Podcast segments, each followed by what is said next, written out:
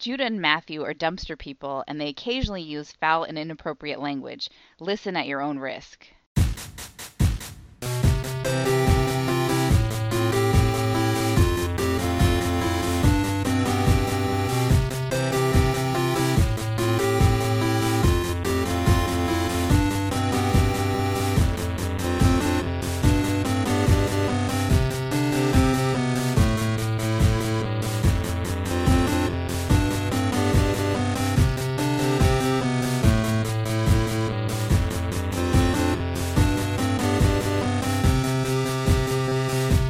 Welcome to Brother Date Star Treks Edition, Week 76. I'm Matthew. I'm Judah. Again, the countdown to the end of TOS continues. This Yeah. one and three others. Yeah. And yeah, we're running out of them. in fact, TOS was uh, last place last week, so we get to start with them this week. Yep. This week we watched The Cloudminders.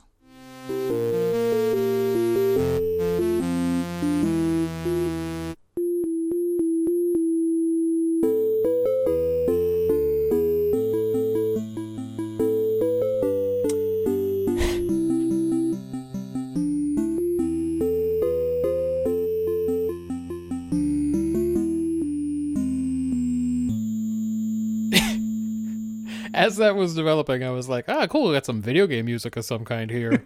and then I realized it was Castle on a Cloud Note. Well, there, someone did an 8 bit version of that? Uh, someone did several, several of the Les Mis's in 8 bit That's format, fascinating. I and like- I snagged that one for you. I'll have to check those out after the show. Yeah. Uh, Enterprise is en route to Ardana to pick up some zeonite to cure a biological plague on a nearby world. Stop That's- me if any of this is familiar. Because it's only nine out of the last ten weeks that that's been the plot.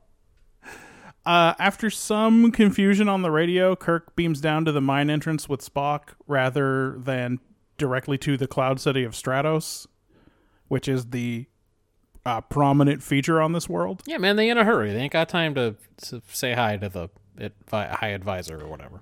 They're in a little bit of a hurry, but when they beam down, they definitely do look up at the painting of the city, discuss the tranquility and artistic interest of the city dwellers, and talk about how they have an intellectual and nonviolent society. Yeah, Spock. But they eventually they do notice that the Xenite is not where they expected it to be, and they get taken captive by some troglite miners. yes, yes.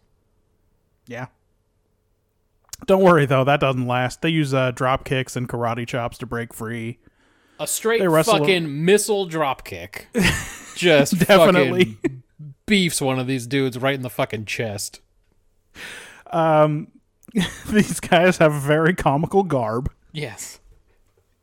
They look like an enemy in an early zone in a Final Fantasy game.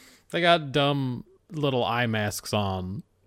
like the flavor text on these guys is that they're mechanics or something. Yeah, you're 'cause not- They got coveralls. You're not wrong. These are uh, Grease Monkey. Garble grease monkeys. Grease monk? monks, depending on which version. Yeah, from Final Fantasy VI. Um, and they got um, they got weird. Their mining implements are weird daggers, like they just stab the rocks to get the zeonite out. I guess. Well, we see later those things come apart pretty easy. They just start squishing them by hand toward the end of the episode. Yeah, it's a it's, it's probably it's basically asbestos, right? Yeah, I think so. Um. Anyway, Kirk and Spock are wrestling around with these miners when uh, a couple of robed figures beam in and they straight ice a guy, and one of them is uh, Placis, the High Advisor of the Council, the the Council on Stratos. I forget if the Council has a name. I don't know. He's like the mayor of Cloud City. He's the real Lando Calrissian type. Sure, I he reminded me a lot of like Anyway, he says, um, "Hey, welcome, welcome. Uh, don't worry about these troglodytes. The, they are violent savages. Um, but you know, usually we keep them under control. Right now, they've got some disruptors. There's just a few of them, few bad apples. Anyway, they've uh, probably got your zeonite. Right. There's to be clear, they don't have weapons called disruptors. There are some of those dudes that are calling are- themselves disruptors who are Yeah, they or are the disruptors, yeah, they got they are fucking agitators of society or whatever. right? Uh, Placis also says that he thinks the only reason." That the disruptors agreed to deliver Xenite in the first place was to get valuable hostages for their movement. Uh, and then he takes uh, takes the two of these old boys up to Cloud City. He's he's gonna find that. He's gonna find that fucking zeonite for him or whatever. Yeah, just like that guy a few weeks ago who was going to find that other mineral with his robot friend. Well, also just like that, he- the, this guy has a daughter. she uh, comes in basically nude Yep. to uh, say hi to everyone. He says some creepy shit about how she's the finest work of art on the planet. Yeah. and uh, and then starts to take him, you know, on a tour of the art gallery. But hey, there's one of those disruptor digging implements stuck in the wall. Um, Kirk is mildly interested, maybe, in this. What he really cares about is he needs the Xenite, and these uh, Ardanans have a goddamn treaty obligation to provide it, and he's going to make threats about it. Yeah, they seem to be able to tell instinctively between the two of them this week, sometimes the three of them if McCoy's there, who is going to flirt. Who's Right. going to do the flirting? So I think as soon as she walked in, Kirk's like, oh, check this out. And then he saw Spock and he went, oh, no, this is Spock's. This is Spock's Uh, week. so Spock got dibs on this one. Yeah. Uh, speaking of Spock, at this point he pipes up and says that they're all, they're tired. That he's tired. So Mm-hmm. It was, a, it was a play- very long beam from the Enterprise. Yeah, I guess so, huh? This is just it's weird. Spock's never I don't know if he's ever been tired. Sure. We know that he didn't sleep for weeks when he was trying to uh calculate when they were following that asteroid, or, or when they the were yeah, asteroid when was they were following them. being yes, exactly when they were le- backing away from the asteroid at exactly the same speed and he was uh, trying to figure out The Kirok episode we uh, Kirk- always talk Kirk about. Enterprise. Yeah. Yeah. Um. Anyway, it turned out it was music. Yep. So they take him to some to their quarters. Um, while that's happening, uh, Places and his daughter Droxine Yeah. uh, talk about the disruptors, and uh, also they talk about how she's uh, got kind of a crush on Spock. And uh, at this point, they march a troglite in, and he was traveling without papers. Yeah. and uh, of course places thinks he's places places i forget how it's said Hmm. places thinks he's one of the disruptors and he's gonna have him secured to the rostrum whatever that means but instead the guy fucking jumps over a, a non-osha approved railing straight to his death Yeah, we assume straight to his death. If this was Star Wars, I say again, we wouldn't. We you can't say. oh yeah it's true he could be hanging onto a little antenna right down there at the bottom or he did get cut in half but now he's got robot legs but no big deal, no or big deal. He doesn't need that half. maybe he escaped from the sarlacc pit whatever Maybe right? someone has been keeping him uh, uh, hooked up to a big crane mechanism for years. You know, Yeah, so yeah, he yeah, can yeah, complete yeah, his yeah, evil plan. Who knows? Uh, but this is Star Trek, and also this guy didn't even have a name. So He's probably dead. then we cut to the the quarters that have been prepared for them, where Kirk is asleep, and Spock is sitting in a chair, and we suddenly hear his thoughts, and he does a little thought monologue about the disparity between the haves and the have-nots here on Ardana, and also about the pure and lovely Droxine. It's a real dear diary.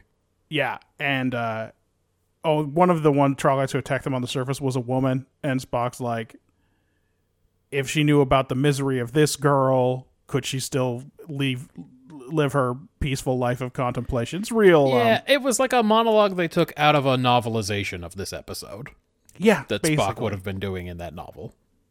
Anyway, he hears something and gets up and goes into another room, and Droxine is there pouring drinks. And then we see a brunette like peer in on this conversation and sneak by it and into the room where Kirk is sleeping.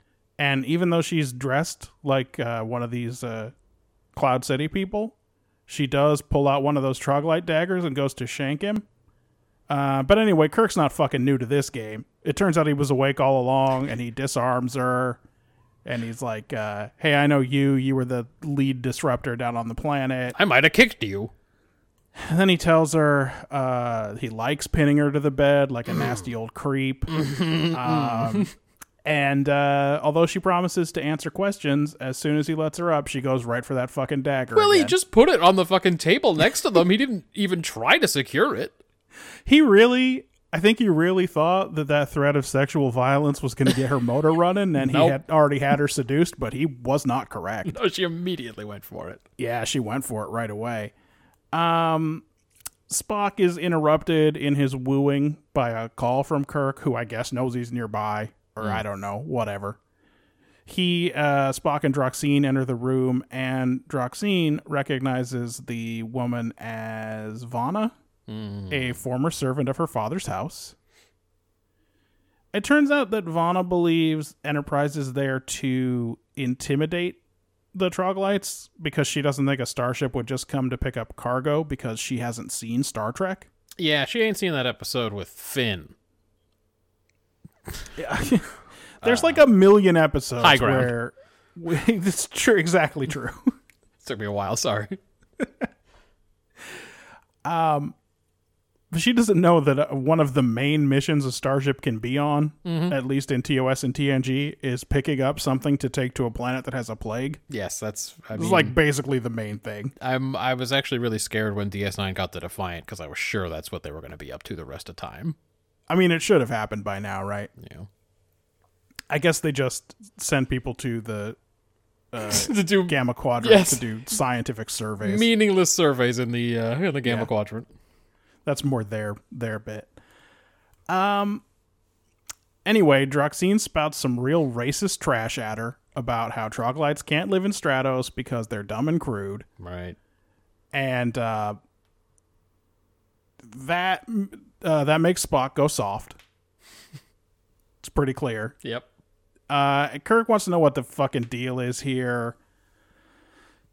Placis uh, starts doing a nasty ray torture on Vana, and she's screaming. Kirk and Spock come running and say, "Hey, knock that off! You're a member of the actual Federation. No more torture. Also, like Like that's one of the basic rules." also last time you put us near the elevator, and this time you put us right next to the torture machine, and we're trying to get some sleep, but all I can hear is the torture. Did you not hear when Spock said we were tired? Like seriously, yeah, how are we supposed to get any rest with this kind of racket going on? They seriously ran four feet from their quarters. Yeah, To oh, the he torture definitely device. tortured her immediately outside their room. Pretty ridiculous. Um, so Kirk and Placis shout at each other for a while, and Placis orders them to go back to the ship, and I guess they have to because they beam out. Yep. Well, he And tells Blasso's- them, he tells them he's going to call their bosses. He does say he's, a real gonna call their fucker. boss. Yeah, he's he, exactly. See if the Commodore likes this. I'm going to tell him you guys are in my business. Yeah. Um. Also, by the way, he tells his sentinels who are also who are trained troglodytes to kill Kirk if he appears again. That's pretty Which serious. what's how's he gonna what's that report gonna look like? Right. anyway, I told him uh, to leave, and then he came back, so I had him killed. Hold on, what? You know we got laws and stuff, right? Yeah. Uh, Kirk hangs out up in space for about eight hours, and then he sends a report to Starfleet saying he doesn't think Placis is going to be able to get the Zeonite, and he's going to go down and negotiate with the Troglodytes for it. At this point, McCoy appears in the episode, Oh, okay. and he says, "Hey, I've been doing some uh cool 19th century racialism. yep. uh, anyway, the troglodytes are 20% less mentally capable than the Stratos dwellers, and Kirk and Spock look at him like, "You idiot. They're the same. They're the same species. That's not possible." And McCoy says, "Yeah, wait a minute. I let off with the racist stuff, Yeah, I should have but- led with the other. Here, le- I'll, I'll correct myself now. My bad. I understand why you guys are giving me that look. It does turn out that the zeonite ore down in the mines emits a gas that makes people stupid and insane. yeah. Um, the effect wears off over time, and uh, all you guys need is one of them uh, coronavirus masks, and it's covered. So Kirk calls Placis and says, "Hey, I've got some big news that's going to turn your whole society upside down, and um, I want to go talk to uh, Vana and try and get the Xeonite from her in exchange for some of these good masks." And Placis says, "Get the fuck out of here! That's right. Are you are you serious?" How dare you presume to tell me that those people are as smart as us? My daughter gets to walk around basically nude because those people mine down there. That's right. I'm not changing a thing. Yep. Uh, so Kirk just beams down anyway. And he tells her about the masks, and she she agrees verbally to trust Kirk and to take him to the place where the Xeonite is hidden. So Kirk busts her out of there. Hmm. Mm-hmm. They zap a sentinel and like they take his papers and they go down to the mines that way. Kirk beamed in, Yep. so I don't know. I have notes about w- mm, whether it was necessary to stun that guy like that. Yeah, it didn't. It doesn't seem like it was. Anyway, they get down into the mines, uh, and they get to like a blind passage or something. And she does uh three special taps on a rock, and a bunch of the other disruptors pop out, and they take Kirk hostage because she tricked him again, Yeah. and he's dumb. Yeah, he's the one who's been smelling that fucking dust or whatever. Well, he is now because she takes away his mask and has him dig. So he's digging the shit with the bare hands as Vana and this other guy, I guess his name is Mydro. I don't think I wrote that down. Yep. Argue about what to do with Kirk. He just wants to straight kill him. But she wins the argument for the min- for a minute and uh, as soon as the guy leaves, Kirk disarms her again, so it's just like It's just a lot of dumb back and forth. That's because Eh. they got 50 minutes to kill. Anyway, he sets his phaser to uh, seal the cavern, but don't kill us, and uh, locks him in the little room. And uh, I mean, we get a little side scene where Droxine is worried about whether Spock will come back to visit her or whatever. Meanwhile, Kirk uh, has called Spock and told him, "Hey, you beam Plastis down here right away." So as soon as uh, Droxine leaves the room, uh, Plastis gets beamed down. Yeah, and speaking of 50 minutes to kill, we get a whole lot of dialogue on the ship between him and Scotty about whether or not to beam the guy down. Oh yeah, it's a whole it's a whole tense back and forth thing. Yeah. Uh, and then and then then when we cut down to where he's been beamed to, an hour has passed. So Yep. they really are making some interesting pacing decisions. Yes. Kirk has grown pretty manic down there, and he orders Plassis to dig Xeonite and Vanna and Vanna to do the same. And he's real curt with Spock on the communicator. Mm-hmm. And uh, then Plassis and Kirk agree to fight with knives. and this is what it takes for Vanna to realize, hey, that gas he was talking about is real Yeah. and uh, the two idiot men roll around in the dirt while she seizes the communicator and uh, calls for help, and Spock beams everyone up. Yes. Uh, then I guess there's a bunch of stuff we don't see, but in the council chamber, uh, Spock and Droxine try to come up with uh, you know a cool name for the new masks, do some brand work. She uh, she likes the name protectors for them. Mm-hmm. Uh, Vana and Plossus are arguing about their w- the radical change that Kirk is imposing on their society Sure. the Xeonite gets delivered. Droxine uh, announces that she's going to go live in the mines for a little while, just, you know, kick around Europe. Yeah, And, he's going to uh, backpack a little bit. Yeah, and Kirk and Spock beam up to go deliver that Xeonite. Yeah.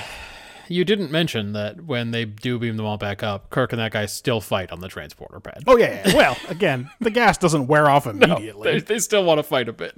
yeah, yeah, yeah, for sure. It's really good stuff. Uh, Matt, what's this one? Ugh, well, at least it was clear what this was about. Hey, did you know that the upper class is like built on the backs of the lower classes?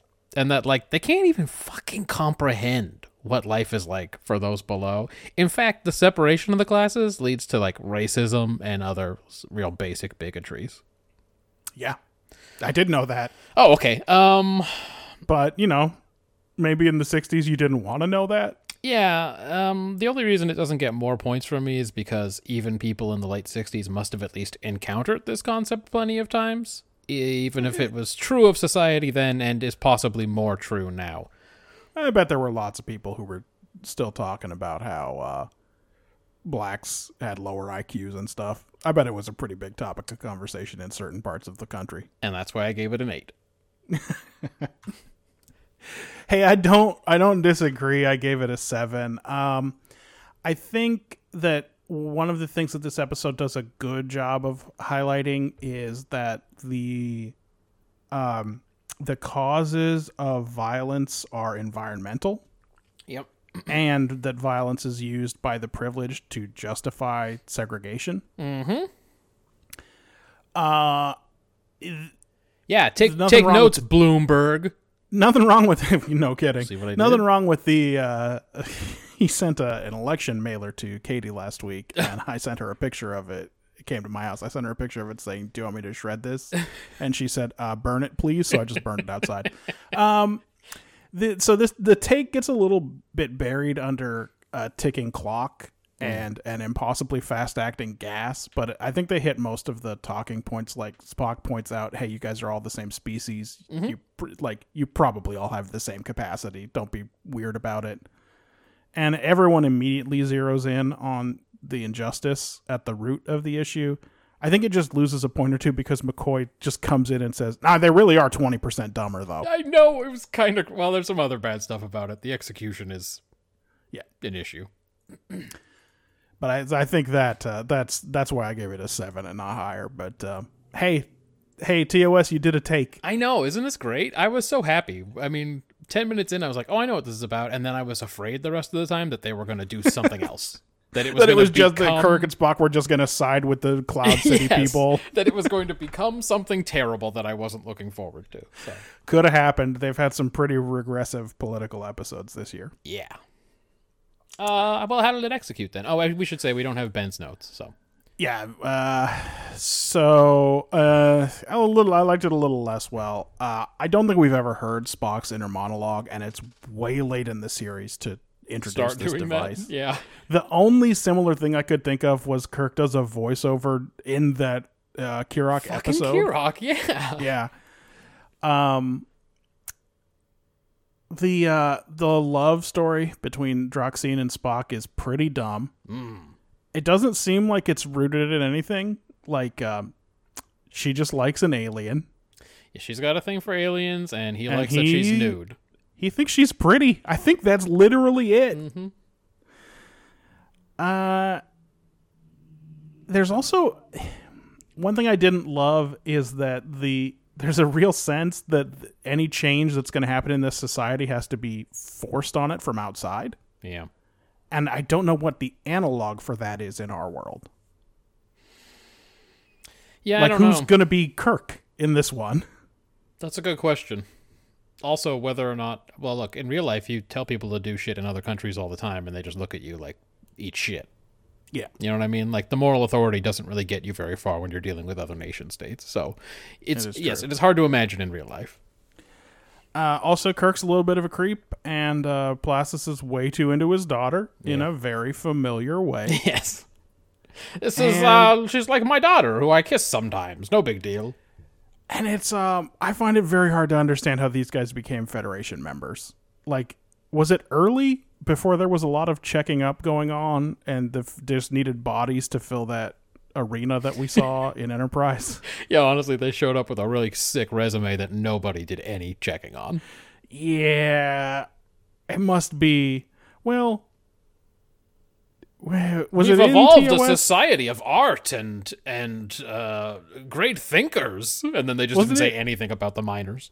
was it in TOS or TNG where someone was uh, trying to get into the Federation, but they yeah Kirk was going to be the first person to ever beam down, right? Yes, they because So I guess they wouldn't necessarily have had to have been that early members in the Federation because apparently the Federation's still taking basically anybody with no checking up. yeah, Having said all of that, and with the other pacing issues, uh, I still gave it four points. um, I was a little bit lower. I have it as a two. Uh, I said, unfortunately, most things about this episode are poorly executed. Really insultingly, they come up with the great idea to give the troglodytes a cool mask that will allow them to keep on mining forever. Yes. not anything that will actually like cause any greater equality they're still going to have to fight for it tooth and nail like they'll just be less crazed Yeah. like maybe they'll be better able to advocate on their own behalf once they're not Yeah. dumber and angrier. but it's like they can't even get to the cloud city unless the cloud city people let them in and then the cloud city people are real shits so i don't know what that's going to do for them except again maybe make them more productive slaves but yep. uh, anyway that's his great solution and um, everybody just agrees to not hold any grudges despite the crazy conflict they just had Do you remember that scene at the end where Uh, where Kirk and Plassis are still arguing about who's going to put what in what report, Mm-hmm. and and then Vana from over in the corner goes, "Hey, maybe forget everything," and they just agree And they to both it. agree, even though she tried to kill Kirk several times, and she's also the arch nemesis of this guy, the Plassis guy, and they both just go, "Yeah, okay, that's reasonable." Uh, this lady just straight talking out loud about how much she wants to fuck Spock after their 35 second intro conversation. Yeah. And um, don't worry, there's a lady for Kirk too. Nobody's left out. Yeah, she and her dad have a real open relationship where she's just like, you know, it's exactly the same thing as last week Mm-hmm. where the ro- and the robot was that just last week? Maybe it was the week before. I don't know. Yeah, two weeks before Requiem for Methuselah, when the robot girl is like, I don't know, I'm kind of, I kind of want to see these, I kind of want to hang out with these guys for a minute. Yeah, And don't her- tell me I and her can't hang out dad's with like, them. All right, this I could use this to my advantage. I'm weird. I'll let this guy be the teaser horse. Thank you, Shannon. Um, uh, it was all very gross, but the filmmaking was fine. I liked the, where they were intercutting the scenes with Spock and his lady and Kirk and his lady, because they were having different conversations based on what was going on in their societies. Um, anyway, just a two for me. It was mostly gross. World building. Uh, let's see. Botanical plague killing all vegetation on Ardana. And like you said, the what the fuck is the name of the thing they're tr- coming to get? Xeonite. Z- zeonite. The zeonite is the one substance that can halt the plague. Uh, it emits a gas that makes people stone dummies and jerks. The place has got a cloud city. Art and intellectual pursuits are their primary purpose there, but down below, guess what? They savages. Why does Kirk have to come down to do this material exchange himself? It's a very, it's a very odd question. Uh, he and Spock go down there, not no red shirts or anything. like at the end when they got some uh, clay pots or whatever that come up from the mines. I forget what they come up in. It's just those rocks that have been pulled out of them. It's Yeah, they not come up in, like, processed or anything, cylinders. right? Uh, like is Kirk? Was he going to go down there and look at it and go, "Wow, that sure is zeonite." yeah, like I wouldn't fucking know. Spock might, but uh, I thought that was weird. Um, troglodyte miners, the disruptors, the weird torture rays that they keep s- fucking startlingly close to the guest quarters. also, pretty close to their museum. They seem proud of it. Maybe it's a museum Frankly, it's kind of piece. like the disintegrator on Angel One. Like, hey, was that just next door? yes, I think so. Uh, they had prison issue mini dresses in this one. yeah, They send that lady to prison and put her in a cute little mini. with Um, like uh, Greek letters at the top or something. It was weird. Enterprise can uh, beam people in and out of those caves. Sometimes you get a real artificial plot mechanism where you can't beam Oh, into yeah. the caves. Uh, this one must not have had a diamagnetic field. That's right. Uh, but they can't beam people who stand so close together. They can't distinguish between them. I think they didn't want to let anybody know what they were doing, maybe. Maybe. I think they didn't want to do. Yeah, I don't know, maybe. He doesn't have a communic. Who knows what the. They spent so much time talking about it, but obviously I don't understand what the problem was. Yeah, and as we've previously seen, uh, they had to transport someone to their transporter pad and then on to the next destination. They couldn't beam someone directly from one part of the planet to the other. In Oh, yeah, in that is TOS, true. it's a complicated procedure. Uh, even in TNG, we saw this week. Uh, that's like a special feature that can be turned off Right. in the transporter. Uh, the Federation Bureau of Industrialization. It was a three for me. What did What did you have? I only had it as a two. I thought the treaty obligations were interesting. Like you, I wrote down Federation Bureau of Industrialization, although It seemed like he was recommending they talk to them about how to make their society more good, Right. but I don't know what that would look like. Like are they gonna teach these guys to build robots or something? I don't know. It's hard to say. Uh so I thought it was a, actually a little less world building than usual. I only gave it a two. Okay. Um. Well, always the strength in a show with Kirk, Spock, and McCoy characterization. Yeah. Yep, yep, yep. Characterization. Uh we pretty much have classic Kirk here. Nobody catches him off guard. He does get caught off guard a couple of times. He does believe her, and then twice she turns on him. I Yep. guess. Uh, he sets up a colorful scenario in the mines to persuade people. It's only a mild threat of sexual violence against Vana. Um, Spock uh, is in being in love is so odd, and he ends up just kind of following the story around. Mm-hmm. Like he's just there to talk about how Droxine is beautiful and even her name is beautiful and she's such a pure and un- untouched creature, et cetera, et cetera. I Yeah. was like, I don't know, Spock, do something. You and I were on the same page on that one. I only had one note for Spock. And uh, no one else is in this one. I gave it as many as three points for characterization. I agreed it was a three. Um, Spock and Kirk are both flirts now, I guess. Yeah. Spock got to do some this week. Kirk says duty is a good teacher, but it's never clear that he's learned anything, like from week to week. And he actually gets more fucking horny each week. Pr- I mean, pretty much. So I don't know what duty is teaching him. Uh, at one point, Kirk points and shouts at this guy, Torture me, motherfucker! Bring it! He's like so excited to get this guy to torture him. Um, I mean, they really do agree to fight with knives down in the cave. well, I'm surprised he didn't say to Spock on the communicator, Stay out of this, I'm fighting with knives! Like, he whips his phaser into the cave. Oh, Like, yeah. Yeah, I'll fight you with knives. Oh, yeah, he throws that thing away. Don't need this anymore. Also, then the other guy attacks him with both knives. yeah, that is He true. falls for so many things in this episode. He does kind of get tripped up in this one. The guy goes, "All right, let's have a knife fight." And Kirk goes, "Yeah, sure, all right, yeah." And then the guy just attacks him with both of the knives. Um, Kirk finally admits that his diplomacy is inadequate. It's true. Hasn't always been his problem. Sometimes he can just talk people into shit. Yeah, Um, usually, uh, usually he has to first say "I won't kill" or something, but then he can talk them into. Something. he has to shout, "I won't kill!" While he's punching someone over and over again. Um, like I said earlier, I don't think he really had to stun that guard. I think he could have either quickly beamed out or like hid.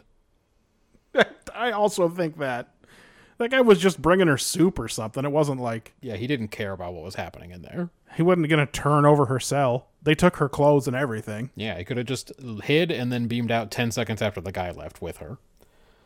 Um, then he kidnaps the high advisor, which seems wild, but everything that happens between them after that is insane. Um, McCoy admits it's hard for diplomacy to overcome prejudice.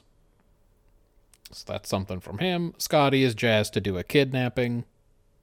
It was just a three for me. Yeah, uh, Scotty was doing that thing when they were talking for very, very long on the bridge about whether the captain meant to immediately beam that guy up. yeah. where he is just fucking beaming at the prospect of kidnapping a foreign dignitary. he really is. He's big into it. Favorite part of his job. Uh, well, as Spock told him, you're going to get to go down there and see the look on his face. So enjoy that. hmm And he reports back later that the guy did look pretty upset about it. Yeah. so it's all it all connects. Did you uh, did you write down any quick hitters for this? Uh, one thing I'm gonna miss about TOS is this Planet Hell set that they use every week. I mean, it's magical. The sky's a different color. Mm-hmm. The rocks are very, very styrofoamy. And sometimes they're in different formations than the previous week. Yeah. Uh, Shat stunt double straight gave this fucker a double jump kick, and it was a terrible stunt double as usual. Yeah. I immediately recognized this high advisor as the guy who speaks for the shadows on Zahadum in Babylon 5. Oh, shit. Instantly, as soon as he opened his mouth, he's got a real dumb nerd voice, and I went, "Oh shit, this guy's the old man in Babylon 5." Uh again Kirk just leaves the knife by the bed, so of course she grabs it and tries to stab him again. and that was a cool city model that they were looking at of that cloud city. Uh, yeah, the remastered one's real good, huh? Yeah. Um, that was it for me on quick hitters. Uh, when we come back from the credits, Kirk says, Who are you? What is the meaning of this attack? But uh, his lips don't even move. it's just a clear dub. Just 80 yard the shit out of it.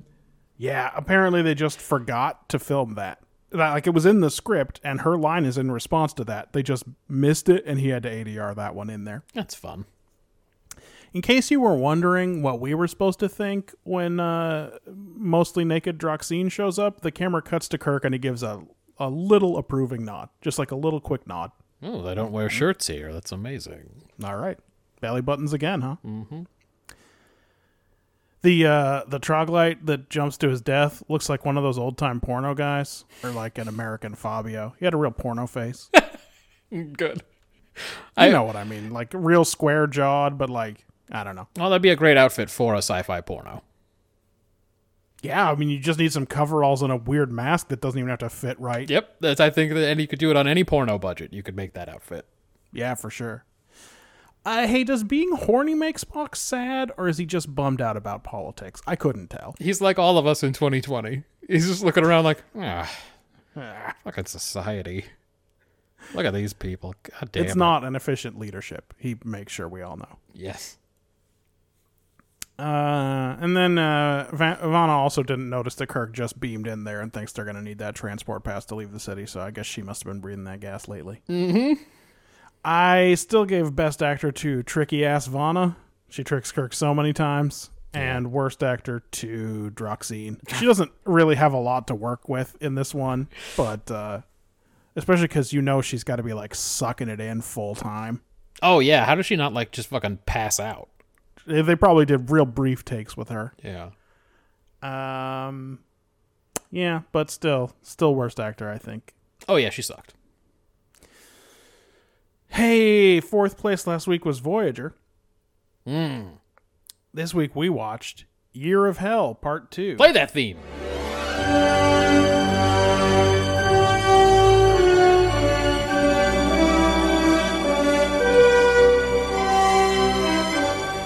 I missed I it. guess before you read it, I should say we decided to change it up a little bit and just uh, uh, just put a clip in for whichever episode finished last.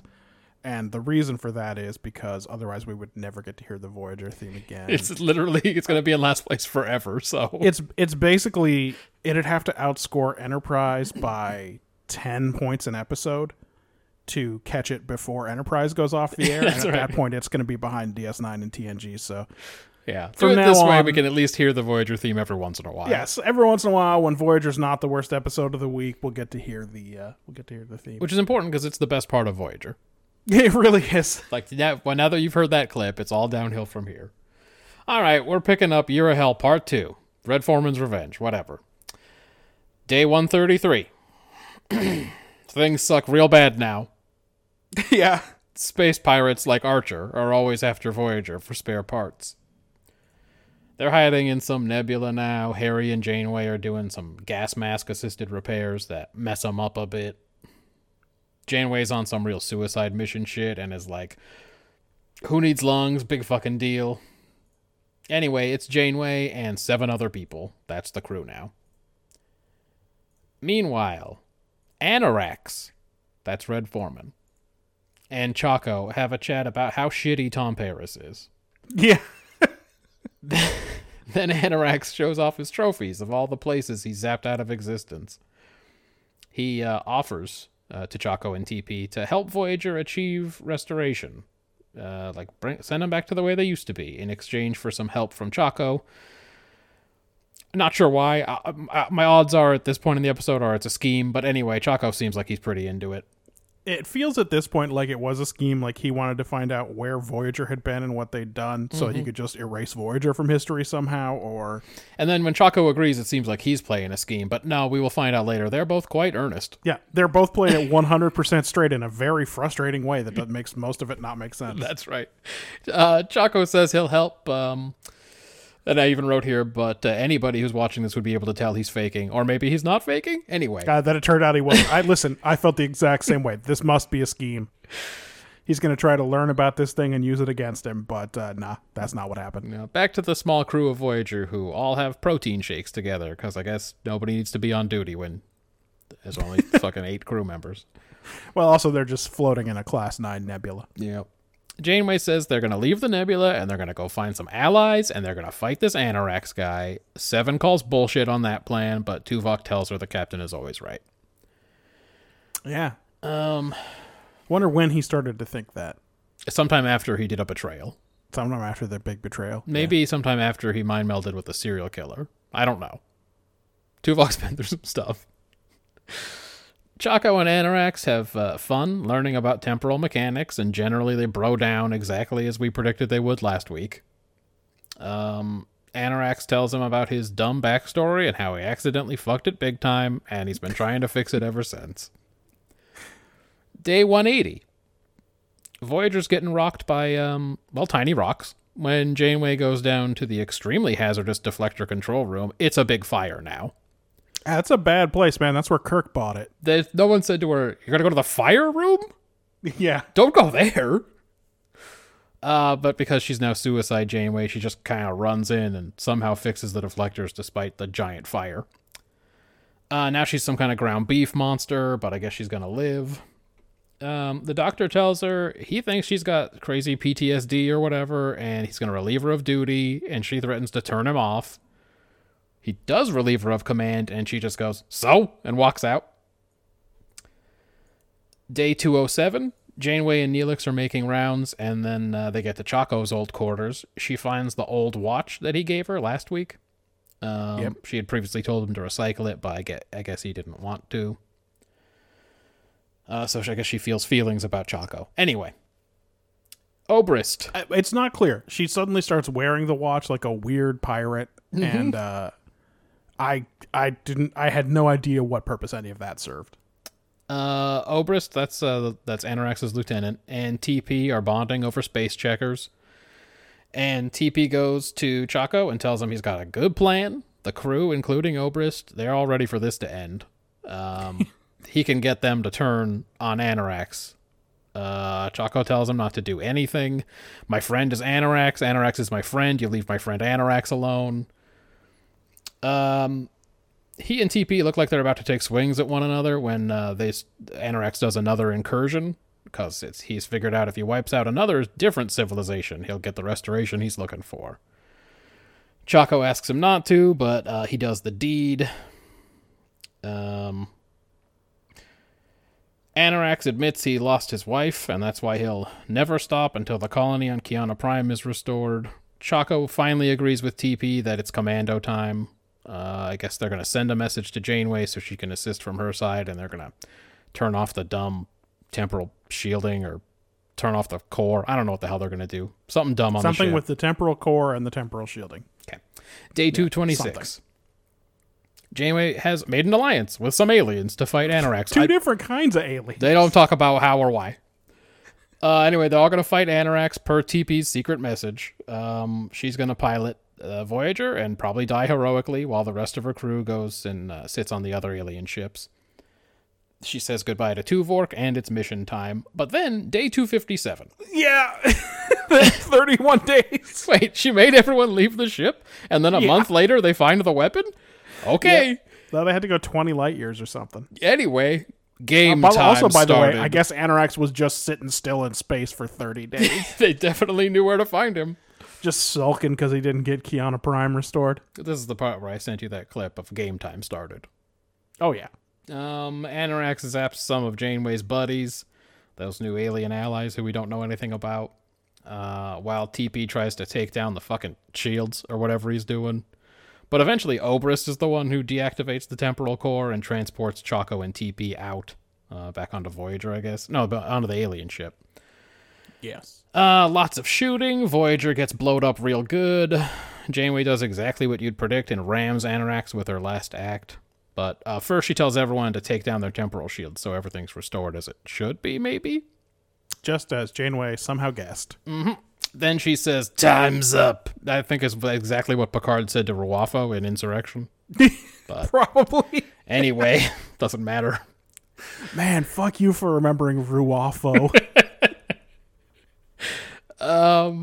Anyway, she does the ramming thing. Anorax has. What's the name of Picard's clone in Nemesis? Shinzon. Shinzon, yeah, sorry, you got that one. Um, Anorax has time to watch that weird lock of hair fall over and shatter in slow motion, and then it's uh, back at day one. And everything is just as it was before, opening up the new astrometrics lab. Uh, Krenum ship shows up, but this time the guy is only like maybe a little bit of a jerk, even kind of helpful, and uh, lets them go about their business. Meanwhile, Anorax is hard at work on his doomsday weapon again, but this time, even though everything is the same as it was before, I guess, he gets up and hangs out with his wife. But also, like, Janeway doesn't tell these guys, ah, your guns suck. We're going through anyway. So I don't know what happened, but something's different. something's different. But like, this will maybe happen again as it zooms in on all of his work. I don't know. You tell me. Tell me what this episode was, and then tell me your thoughts about this episode. Uh, I mean, I just landed on obsession is ultimately self defeating. Yeah. Nobody tried telling Anorax or Janeway that they were being a bunch of Ahabs. Uh, That worked on Picard. So we'll never know if it could have been stopped. Yeah, they needed a cool outsider to come on board and tell her. Yeah. It could have just been Lily. This episode already didn't make sense. Why not bring her in? She just pops up there. hey, uh, I don't know if in the real world I've already given this speech in the movie. I forget what years everything Right. came out. But you're doing Moby Dick, which I have not read. haven't read it. Should have I should have read it after the last time I gave this speech. But I swear, before the third time I give it, I will. I'll crack it. I'll finally get this thing. I don't know if I'll finish it, but I'll get into it. So Uh, anyway, if you don't marshal your obsessions, you're gonna destroy yourself. That's fine. I gave it a four. Whatever. Yeah, we're in the same territory. I have it as a three with obsession and arrogance are dangerous, which is a big no shit. That's no shit. it Um, really is. I guess those are the things that Janeway and Anorax have in common. Whatever. If you can, if you can just call someone Captain Ahab, making reference to a 19th century novel, Mm-hmm. and everyone gets the shorthand, yes. it's an old take. Oh, they're ahabbing. That's what's happening. Yeah. Oh shit! I've been Ahabbing all along. Um, I'll just I'll just jump into execution here. oh, please do. Anorax is dumb and he's a baby, which means he's kind of a bad villain. The Janeway stuff's like it could be they they could have done good Janeway stuff. You kind of get what they're going for that she's haunted or whatever. Right. Eh, But it's so overwrought and then also underexplained. Eh, Chaco isn't just boring now like he used to be. He stinks like bad eggs no kidding. he's just like, yeah, this is my buddy Anorax. We're buddies now. He's teaching me all about temporal c- fucking warfare. This guy became Chakotay's new dad. It's Uh, wild. Well, hold on. Let's see. He, knew whips- before pulls he him out of beamed the- on board the guy was pure evil. he shaves that guy's mustache off on day 133 and by day 161 anorax is definitely his new dad so it didn't even take a whole month It's so stupid. God, everything Anorax says about the technology and his mission makes no sense. We discussed some of it last week. the, and, and it by the way it remains a major problem because they've been doing it for 200 years but the end of the episode definitely suggests that anorax is working on the weapon at the same time Yeah, with that his wife. Voyager's passing through krenim space like hold on what Also, everything goes. I, but then how is time passing what's happening Yes, it's been the main problem all along. He's like, we've been doing this for 200 years. And it's like, wait, but but then how come Voyager's events are still proceeding in linear fashion, linear time? Everything goes back. Is it because you knew you had to refer to this as the year of hell? That's right. So you had to make time pass? Everything goes back to the way it was before Anorax made his weapon, except obviously not, because then he would have invented his weapon 200 years ago again if everything was the same. But Yeah. don't ask Voyager screenwriters to figure this out for you. They can't even wipe their own asses. Seriously. It's a two for me. Well, buddy, I agree. I also gave it a two. Um just like I didn't like it in season one, Deep Space Nine, when Cisco asserted that if they stopped believing That in was- all those troublemakers, they'd go away. That was so Kirk of him. It was such a Kirk, just like, I figured it out, guys. We're doing this. Right. Uh I, I also don't like that Janeway has just decided that ramming Anorax's ship will put everything right Uh-huh. that once went wrong. Yeah, what if everything stays fucked up the way it is right now? Yeah, what if the temporal core explodes and this is just This is it now. This is just the universe now. yeah, whatever he fucking The last did. one he did, and it's fifty two percent restored or whatever. Yeah, she he does- killed killed another race. No research on this. Yeah. Well, she's pretty sure. Yep. Also, she's pretty sure that restoring the timeline is like a safe thing to do, and like you know, ha- there's she's no way to know for sure that a restored timeline, fully restored, even involves life on Earth. Right? This Yeah. guy's been dicking around. She doesn't know The which whole one she point- comes from.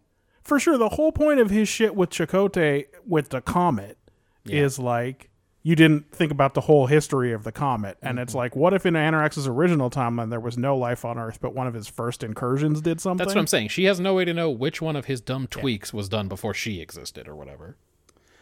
Also, TP says that without the temporal shielding, a photon grenade could blow up the core. But no one carries out that plan. For some reason, it has to be done from outside by Janeway. Yeah. Also, his whole plan is to take down the shields, but he doesn't do anything. No, he doesn't do one goddamn thing. Obrus does it all. It's really weird. TP is the third most useful out of three people on, in this plot to defeat Anorak. Um, That's right. Worst of all, somehow restoring time did change Janeway and Anorak. She's not a full pirate. He's going to make time with his wife. It's not remotely explained how that happened Yeah. or whether Anorak is now living in our time or it was a flashback to the past. And again, It's kind of just a nightmare. it's like I just I know I just said it, but like if everything was set back, what would change to make him not do the same thing? yeah. Why? What? How? Why would happen? Why does he now realize that he should have spent more time with his wife and less time working on his diabolical super weapon? doomsday weapon.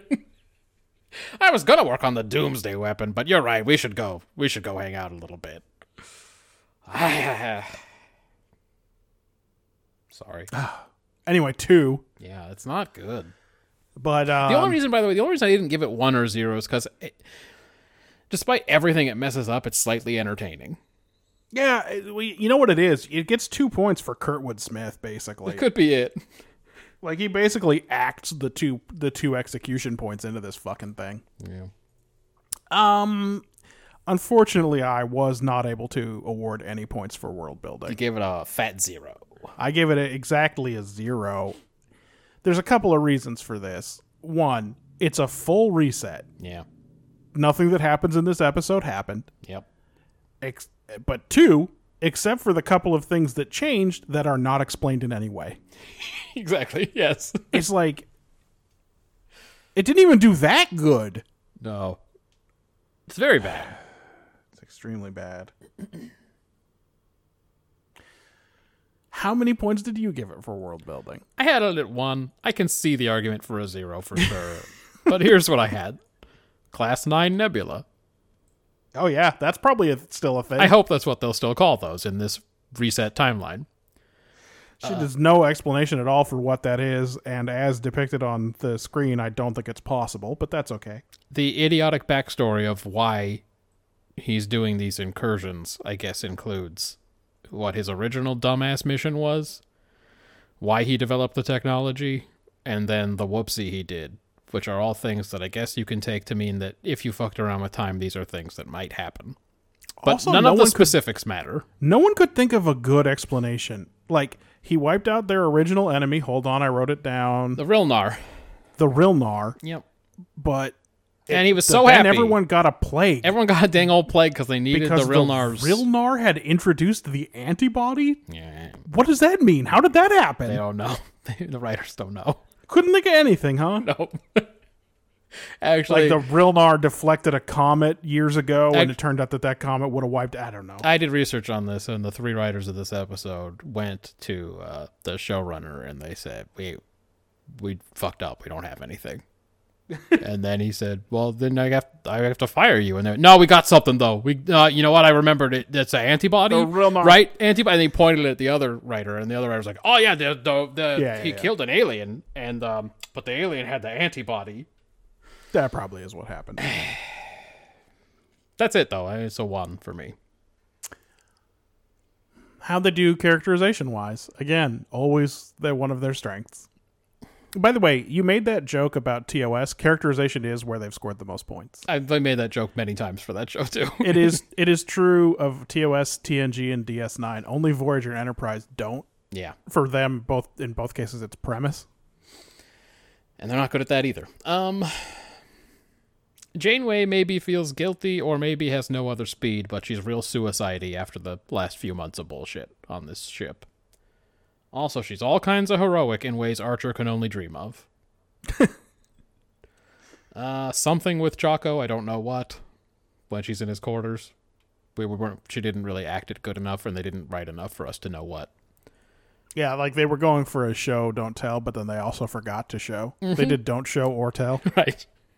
They just said Choco question mark. That was it. She also loves the ship like a woman, maybe even a mother. Oh, also don't forget that when they arrived at Chakotay's ruined ass quarters, someone I forget if it was her or Tuvok, someone had to say out loud, Chakotay's quarters. Yeah, no shit. Yeah. You guys would know that. Why would you say that out loud? Yep. Um she Yeah, loves her the ship would- She she loves the ship like a mother. She talks about how it's nurtured them and all this shit. Um, they programmed Schmullis to argue strenuously with the captain about her health, but then to also know when he's been shouted at enough to give in. It's very sophisticated programming. Yep, his programming is super sophisticated. He definitely recognizes that he has absolutely no power to enforce Yep. relieving her of command and give up. Uh, I wrote this down because I I had trouble believing it, but Chaco actually wants to work with Anorax. How is that not negative character work? It's a big character flaw, actually. It's not good. It's not good when you get beamed over by a guy you know to be pure evil. This guy spent eight minutes with Hitler, and suddenly he was like, "I don't know, man. Maybe hail Hitler." Hitler's teaching me all these great ideas. I, ne- I always needed a good tutor like Hitler. Listen, I know he's done some stuff, but he's troubled. That's right. Yeah, you don't know. He's a thoughtful man. you don't know about what his terrible, just all his terrible troubles that were entirely his fault. Um, This guy blows up a whole species, and Chakotay, the best Chakotay can manage, is mild disappointment with him too. that's right. You didn't have to do that. And then he goes, God. "Listen, I know." he- They go into his anorex's uh, office, and he goes, "Listen, I know about your wife." yep. Ah, you're very perceptive. Is it because I'm always carrying around her hair like a totally sane person would do? Well, that also you keep saying, "But my wife," when you think no one's listening. Is my wife? Ba- I mean, the colony. Uh, is that colony back? My wife. Did they say her name, or is it okay if I just imagine her name was Kitty? Please call her Kitty. God, how great would that have been if when she shows up in the end? Uh, It I- was first Kitty. of all, I would have loved it I for would have given, sure. I would have given more points for sure. Oh, it just wouldn't have made any sense that he wanted to spend time on that weapon instead of hanging out with his fun wife. That's Yeah, the only problem. that's Kitty's true. too fun. And then I wrote again because I couldn't believe it. TP's less shitty than Chaco now. Yeah. Um, Harry Kim may not say a word in this episode. I can't be sure. I think I saw him a lot. He gets told to go to one of the alien ships. I know I that. think he does a lot of things where he's gonna say something and then doesn't. That's really the best use of uh, Garrett Wang. Well, they've decided that in this timeline, Seven is special friends with Tuvok, so Yeah, you know 'cause- that shuts him right down. because he, he took the hit from that incredibly weak torpedo for her. Yeah. Uh, Tuvok goes along with any old thing Janeway says. Um, in this episode, going blind also made Tuvok very whispery. Does he think? He can't. Does Listen. he think that if you lose your sight, you can't talk?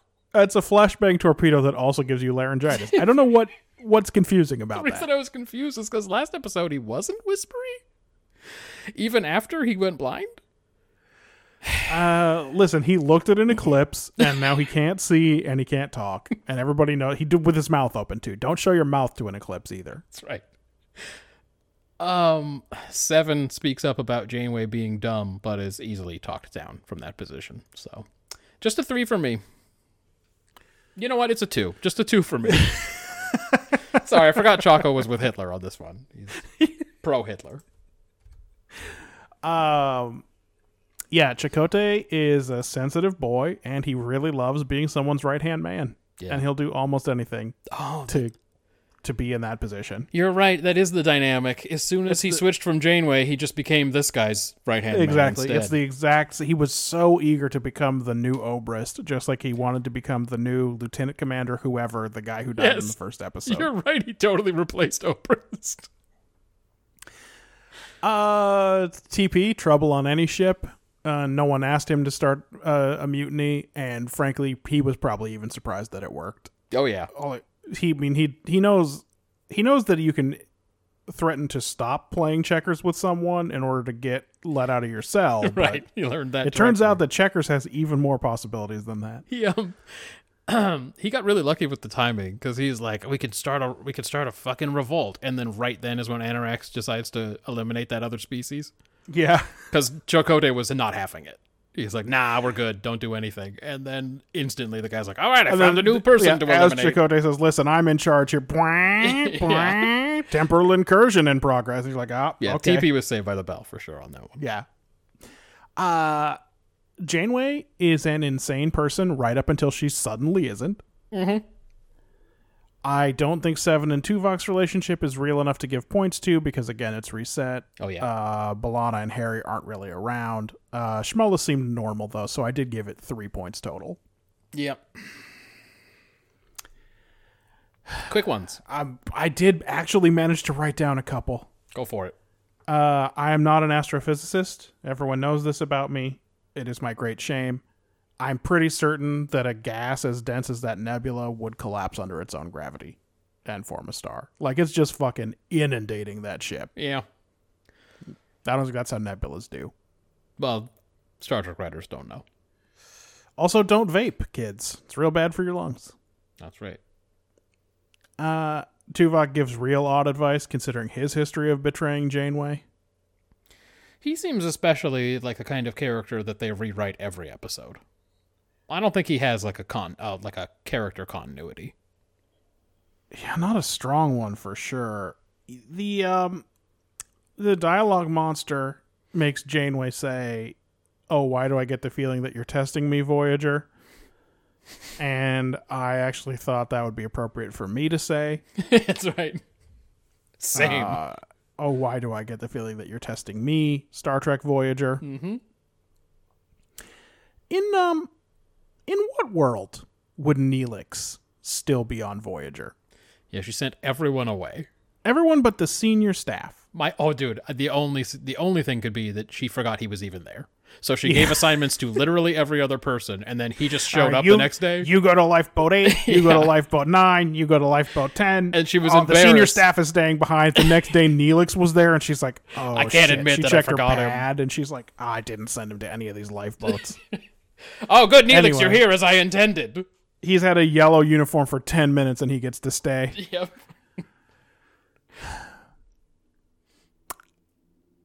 Off screen, we don't get to see this. Yeah. Janeway shows up in her battered crap tub of a ship Oh, yeah. with six people on it.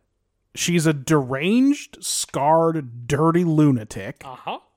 and she somehow convinces these people to give her four ships, two different aliens, give her four ships and full command of those ships to the point where she appoints her own people to run them Mm. and tells them everybody turn off your temporal shields we're going to undo everything Yeah. and the temporal shields must have been her only fucking bargaining chip Yeah. Well, I'm I'm surprised she's been able to prove to them that this is even a problem. Yeah, Because no so- one else knows about these time changes. that all had to happen off screen because there was no way to write that where she made this alliance Be in a- that would be like the middle of Romance of the Three Kingdoms, where they spend all that time trying to con- trying to make that alliance with the Kingdom of Wu. yeah It would take like eleven episodes for them to make that work.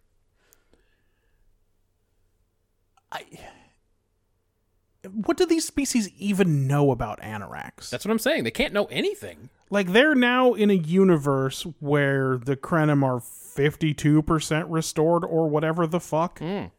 Like, do they just hate the Krenim? There's just no explanation for it. It's very bad. It could be it. Maybe she maybe she didn't tell them anything about time. maybe Yeah. what she said to them was, "Hey, you know the Krenom, you hate them, right? We're gonna go fuck them up. You want to come with us?" And then she gave them these shields. She's like, "These are the special shields. These will protect you from their weapons." She didn't say nothing about time. Yeah, that's a good point. That's probably what happened. Anyway, at the end, uh, Tuvok says live long and prosper to Janeway, but she obviously doesn't know the other half of that, so she just goes in for a hug. That's right. She's just like, ah, uh, Pete, c- come here. Come here, you. To you, as well, infinitely. Just tried to like fucking dap him up. I gave best actor to Anorax, and for worst actor, I wrote the word insane way. Good. That's, That's a fun. Lo- I thought that portmanteau was cute I when I like wrote it. And now I'm writing it. That's very nice. Um, when does Anorax have time to collect trophies? Uh, he, uh, Chuckles and Tom Paris are trophies, right? So he That's just why he... he. just scans the room and does a quick beam before he shoots them from orbit. Yeah. He's like, give me that wine, give me that cheese, whatever. And then there's, maybe it's not even the good stuff. He's just beaming up the jug wine. Yeah, whatever Like, he was in doesn't the know. room. Right, exactly. That's what I'm saying. He's like, this was the the finest wine. I I don't know. It's all the same now. Uh, Janeway clearly calls him anorex at one point. oh Yeah. She don't know. Well, he's only said it once, and then she fucked off out of there. She might not remember it. Yep. Uh, Chaco tells Anorex, "We don't destroy everything that gets in our way." Yo, Chaco, who are you fooling? Come on, buddy. What's going on? I've been watching you guys. uh, Janeway's skin burned up real good. Sixty percent of her body was covered in burns, but her She's gonna have a scar on her arm and on her face. but her clothes seemed totally fine Yeah. because it's Star Trek. Yeah. That's it. The rest we've already we've discussed all of it. It's good to be done with it, huh? Good Hmm. Oh, to be done with Year of Hell. That was the last voice. Oh, I was sorry. That was the last No, no, I'm sorry. There are 100 more? Oh, probably okay. 90 more Voyagers. Cool. 85, 90. It runs real late. Great. Oh boy! Third place last week was Enterprise. Hmm. This week we watched Stormfront Part One. I've got pains of the heart. Gold of my heart will take me. I've got faith to believe. I can do anything. I've got strength. All right. So back to where we ended the last one. Uh, Tripp and Mayweather are in the shuttle. Mayweather recognizes that they're being attacked by P 51s. Uh, they peel off because Enterprise is descending down into flak fire. Meanwhile, the Nazis are carting Archer off to Helgen to be executed when they start taking fire from some partisans, and Archer escapes uh, catches a bullet through the shoulder or in the arm or something. I don't think they really show where that bullet hit him. No.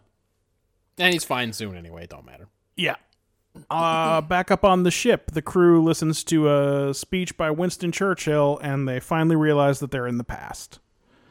Uh, T-Pole wants to uh, figure out how they got there. That's her first order of business. Uh, so they can run right back. But uh, Mayweather has some kind of premonition that they're supposed to be there. And uh, Tripp's just mad at her about something. I don't know what. Oh, he tells us why he's mad later. It's very Well, stupid. yeah, sure. That is true. It's very stupid Um, why he's mad. But also, we see that the hey, our old, our old buddy Silic is crawling around the ship, hiding and stuff. That's exciting stuff. The uh, the two alien Nazis discuss Archer's escape and that his communicator makes them think that he's a temporal agent. And uh, and then Trip comes into Deepole's office, and you know they have a frank discussion about how disappointed they are at being dropped right in the middle of another shit show. when Reed comes in and tells them, hey, it's not just World War II, it's alternate World War II because there's been battles in Virginia and Ohio. That don't make no sense. Guys, we're we're in a we're in an alternate history novel. Sorry, The guys. worst we has landed in, happened. We landed in Guns of the South. I do apologize. Very bad. Um, Phlox is in sick bay, and a highly disfigured Daniel stumbles in. Yeah. So, you know, that guy. Yep.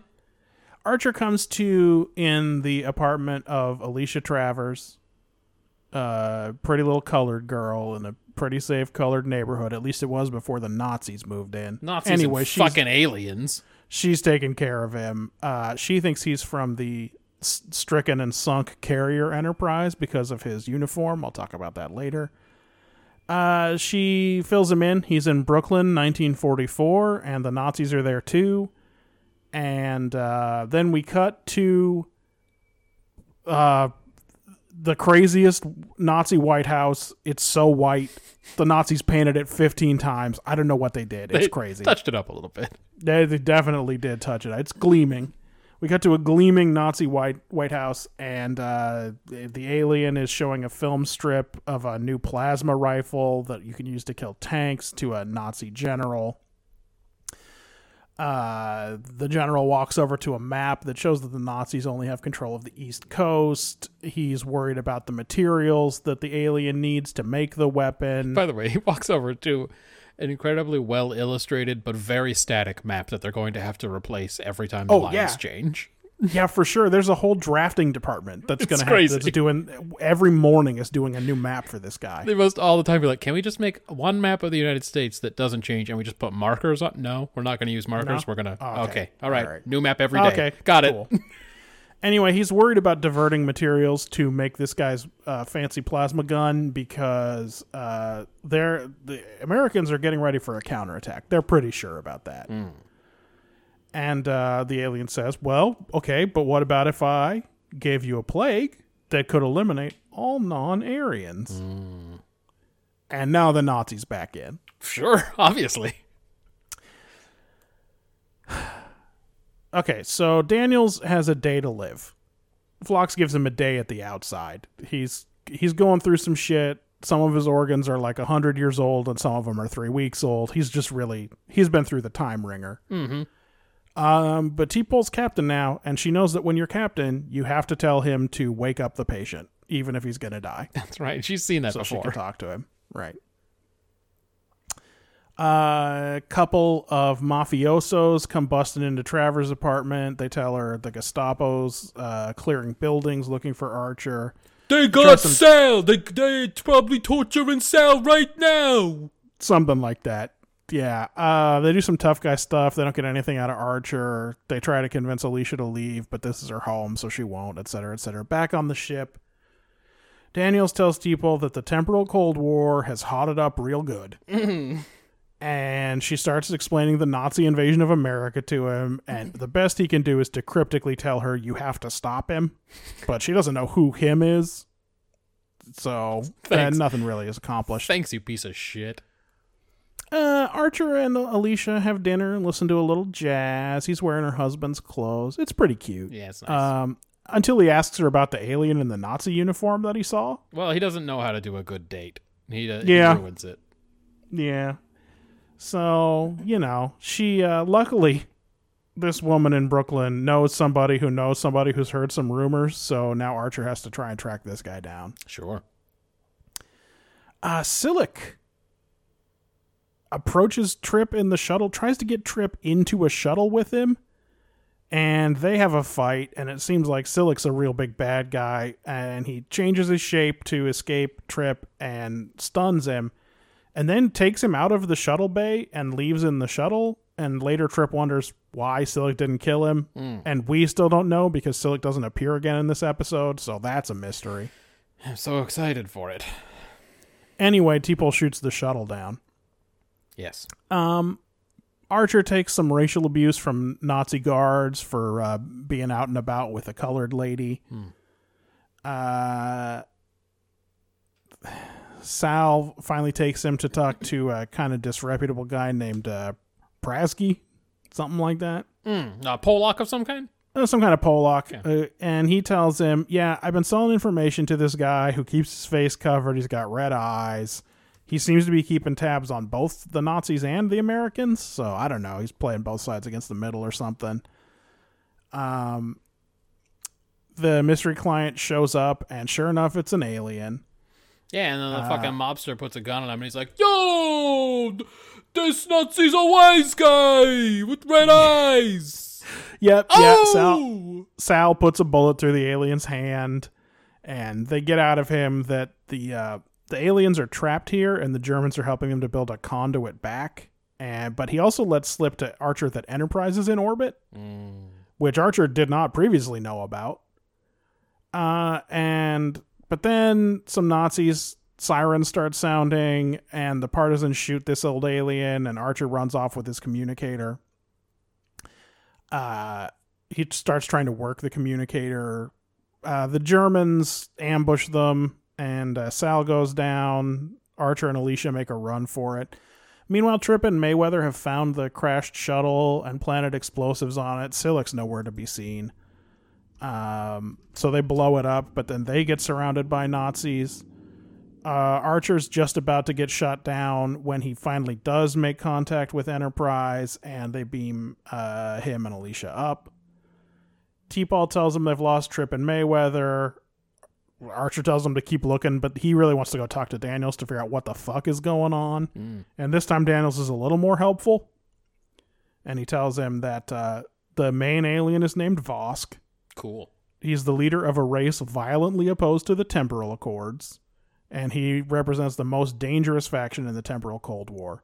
But if Archer can stop Vosk here, stop him from building that conduit, then the whole timeline will be restored, and none of this will ever have happened. Oh, like uh, in the Anorax episode.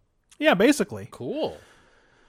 Uh, he tells him that his, V- Vosk is building the conduit out of 20th century technology, so it's going to be just an enormous machine somewhere. And this is where we see Tripp and Mayweather get marched into Vosk's office. He threatens them, and then he goes and stands at a big picture window and looks at a, well, a brewery or the bowels of the Enterprise from the J.J. Abrams movie, something like that.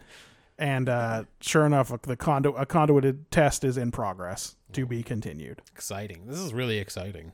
This episode. Yeah, yeah, it is. What's it about though? Uh. Uh. You know. It's a zero.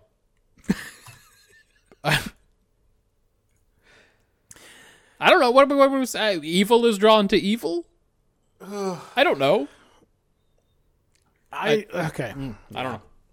I thought that maybe, just maybe, Okay.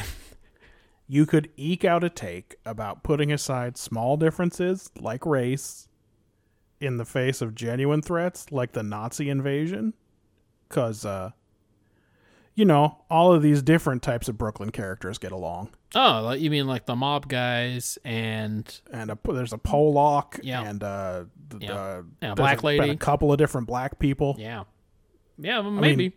maybe, um, but they never make any specific point and about it. and Silic for some reason ain't yeah, ain't mad at Trip, but it, we don't get yeah, anything. we don't know we don't know anything about him, but it does. He definitely took a positive action to not kill Trip, mm-hmm.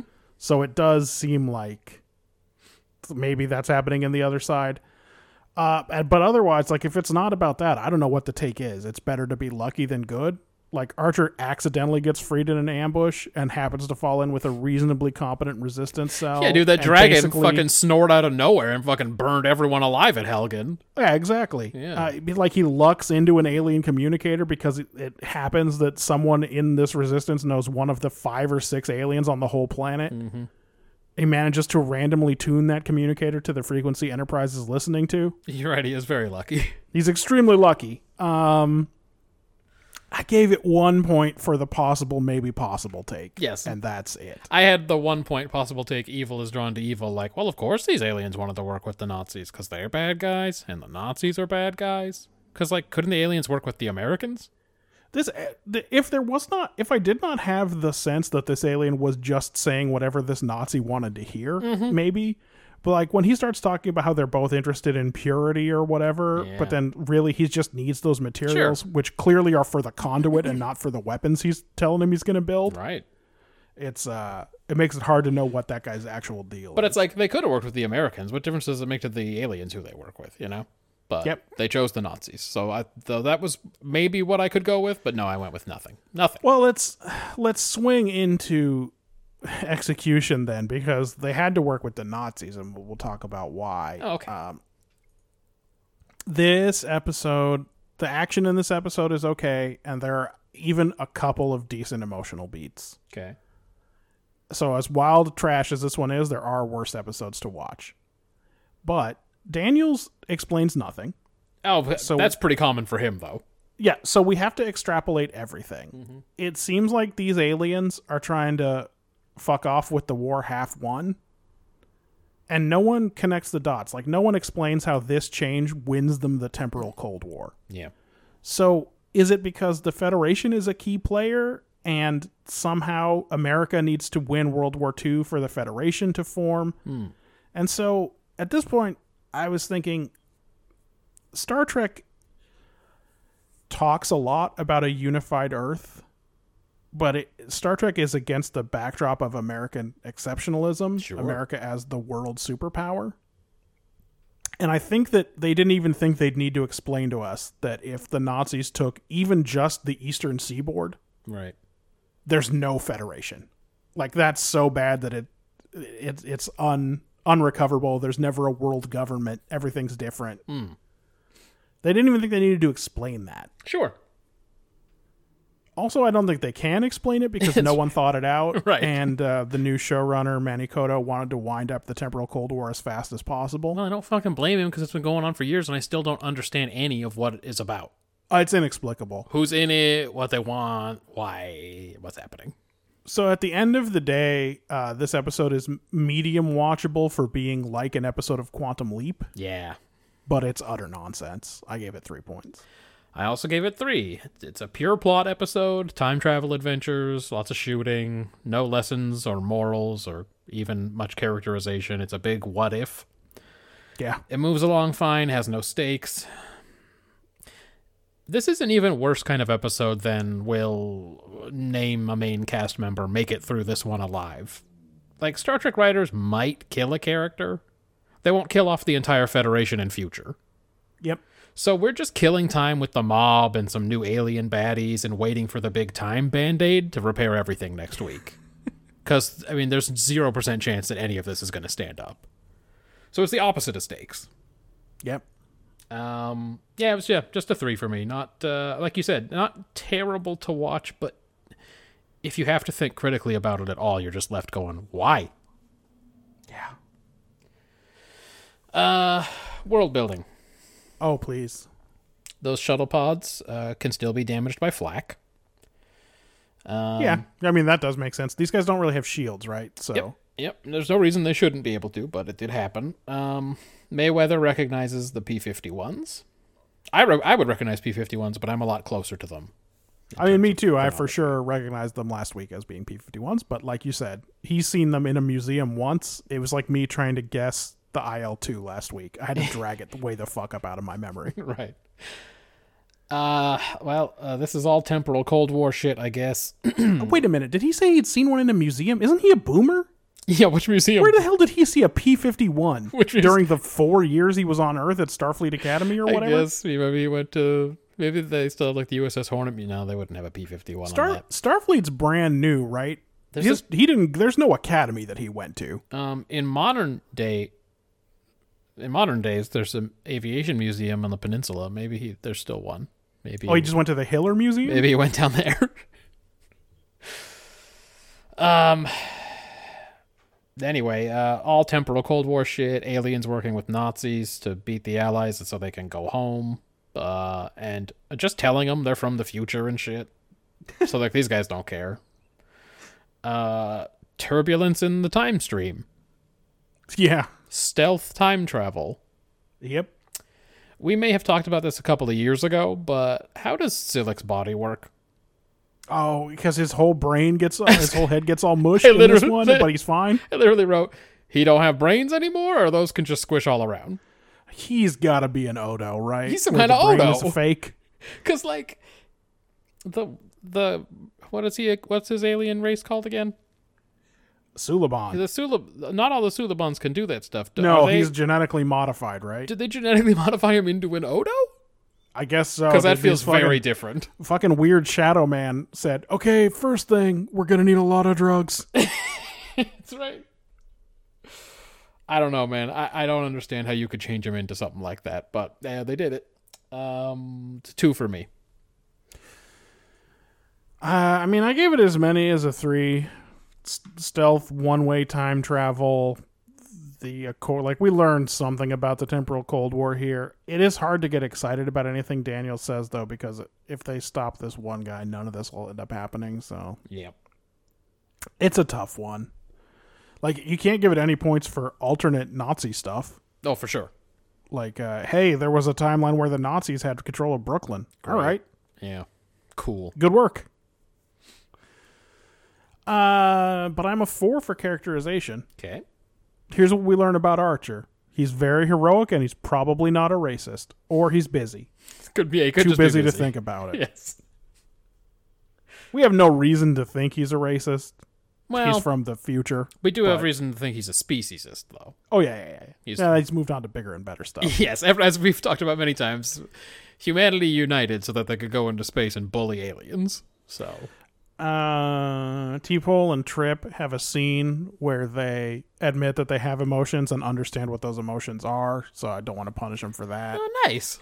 Yeah. Oh, Hoshi is real happy to see her, her buddy Jonathan alive. They did a lot of work in the previous two episodes establishing that these guys are friends. Best friends, so best, best, best When, friends. when he shows up on the bridge and she runs over, to give him a big hug. I did like that. It was a it was a misdirect. Those first three seasons where we were told that Trip and him were best friends. It's actually him and Hoshi. That's correct. Yeah. Mm-hmm. Uh, Daniel's still a shit heel. Yep. Uh, I gave it a four for characterization. I'm one fewer. I gave it a three. T Paul still wants to question whether time travel is real despite this whole TV series. then she plays it off like, no, I, j- I just want to figure out how we got here. I'm not saying we're, I'm not saying we didn't go through time, but it does, it definitely seemed like she was thinking that. I mean, all the, the only evidence that they had is they can't reach Starfleet, and someone is broadcasting an old Winston Churchill speech on the radio. It's not exactly hundred percent compelling. Uh, except as they say in that scene for the 50 caliber shells they pulled out of the hull or whatever, because they kept getting attacked by P-51s. Yeah, it's true. Uh, Tripp admits right off the bat that he's much less worried about the crazy time travel and their recently dead captain than he is pissed of, pissed about not getting any vacation. he says it. He's like, I thought now that this was done, we could go and I could get some shore leave, and then I was going to hang out on the beach, and now we're doing this, and that's why I yelled at you. He just wanted a little bit of a wrap up for all of that shit in the expanse. Uh-huh. Well, And I so he wanted gets it too. Dumped right into alternate World War II. I get it. I'm on the same page, but it seemed very unprofessional to be like, I yelled at you earlier because I just want to go on vacation. I'm not worried I was about the gonna lay time. on- I was going to lay on various beaches, various different ones. I know time did a whoops, and now everything's wrong. All everything's wrong, but I'm mad about that. Um, yeah. Again, it wasn't much of a characterization episode. So Quick hitters. just one. Bakula has been keeping up with his fitness. Yep. Looked good when he had his shirt off. Yep. So Yeah, he looks good for his age. jacked in the aughts. Jacked in the aughts. Um, I got a couple of other points, I guess. Do you think that this Nazi general asked these aliens why they speak English? I would think that would be very concerning for him. Hey, the aliens came from the future and they say they want to help us, but like they speak English. I'm very worried. Also, are they speaking English or are they speaking German? Well, if they're speaking German, why does he have a German accent? Well, this is what I say in every single Star Trek and every other TV show. So the Russians are talking, but they're speaking English with a Russian accent. Is that what are they speaking now? Yeah, it's very confusing. Yeah. Hey, uh, hey, Alicia knows that Enterprise was a carrier that sunk in the war, and she thinks that Archer's a sailor because she sees the word Enterprise on Archer's patch on his uniform. What does she think about the weird ship that's depicted right over the word Enterprise? You know, the spaceship on his uniform. Yeah. Well, I guess maybe she wouldn't recognize it as spaceship, but I do wonder what she thinks it is. What does she think it is, though? Some kind of weird, some kind of weird drawing of an animal. I hey, explain to me. Can you?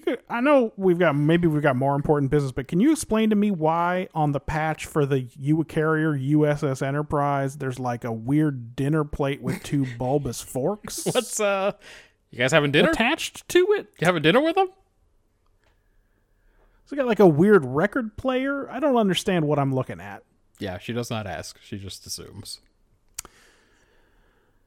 on uh, on TV, German soldiers never have anything better to do than to walk around and bug people about Nazi racial policies. Yeah.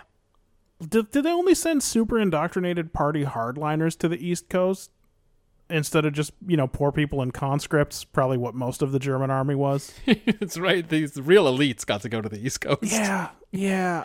I, I guess the resistance says that the Gestapo is sweeping buildings, but there can't be enough Gestapo to patrol all of New York City, right? so hell these two guys that want to hassle Archer and ask him if he likes Negroes, yeah. what's going on? Uh, they're bucking for a promotion, I guess.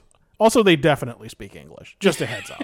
That's true. They're all speaking to the people they in Brooklyn. 100% speak English. That's uh okay. And this is, and by the way, it, it's in every TV show. Yeah. if there's some Nazi soldiers, they got to run around and read from the Nazi handbook all the time to people. Yeah. Like they can't just be doing their patrol. Yeah. Oh, uh, Anyway- but look, I look. This was not a. If there are subtle portrayals of Nazis in not TV and here. movies, it's definitely not here. It may not exist at all. I'm not sure not I've when seen you- one. Someone decided that that alien had to wear a SS uniform.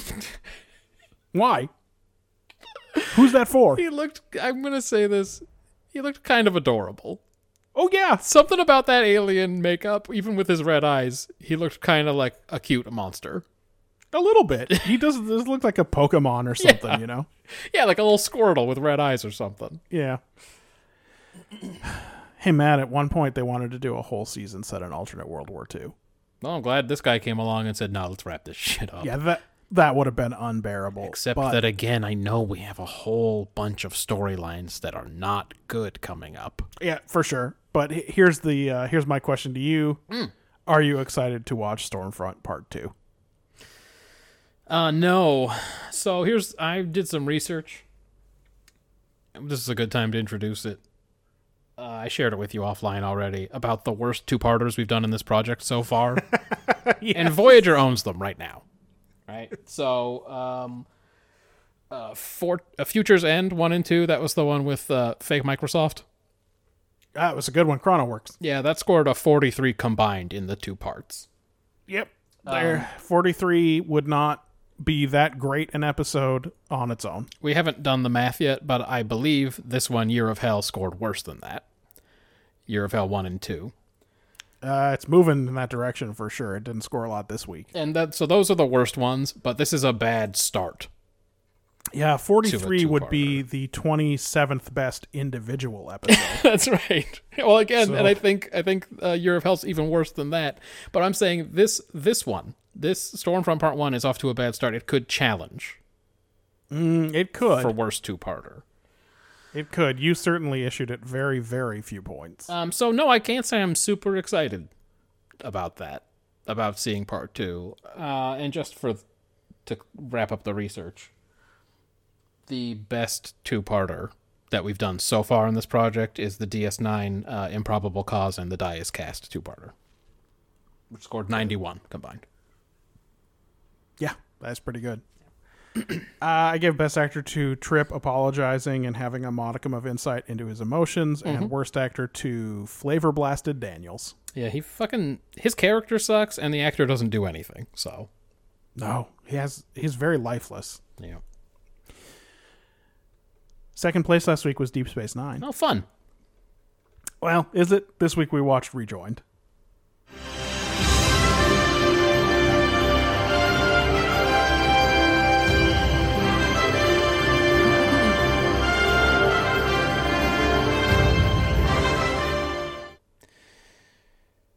Dax tricks the sex crime twins with some close up magic before being called in to Cisco's office.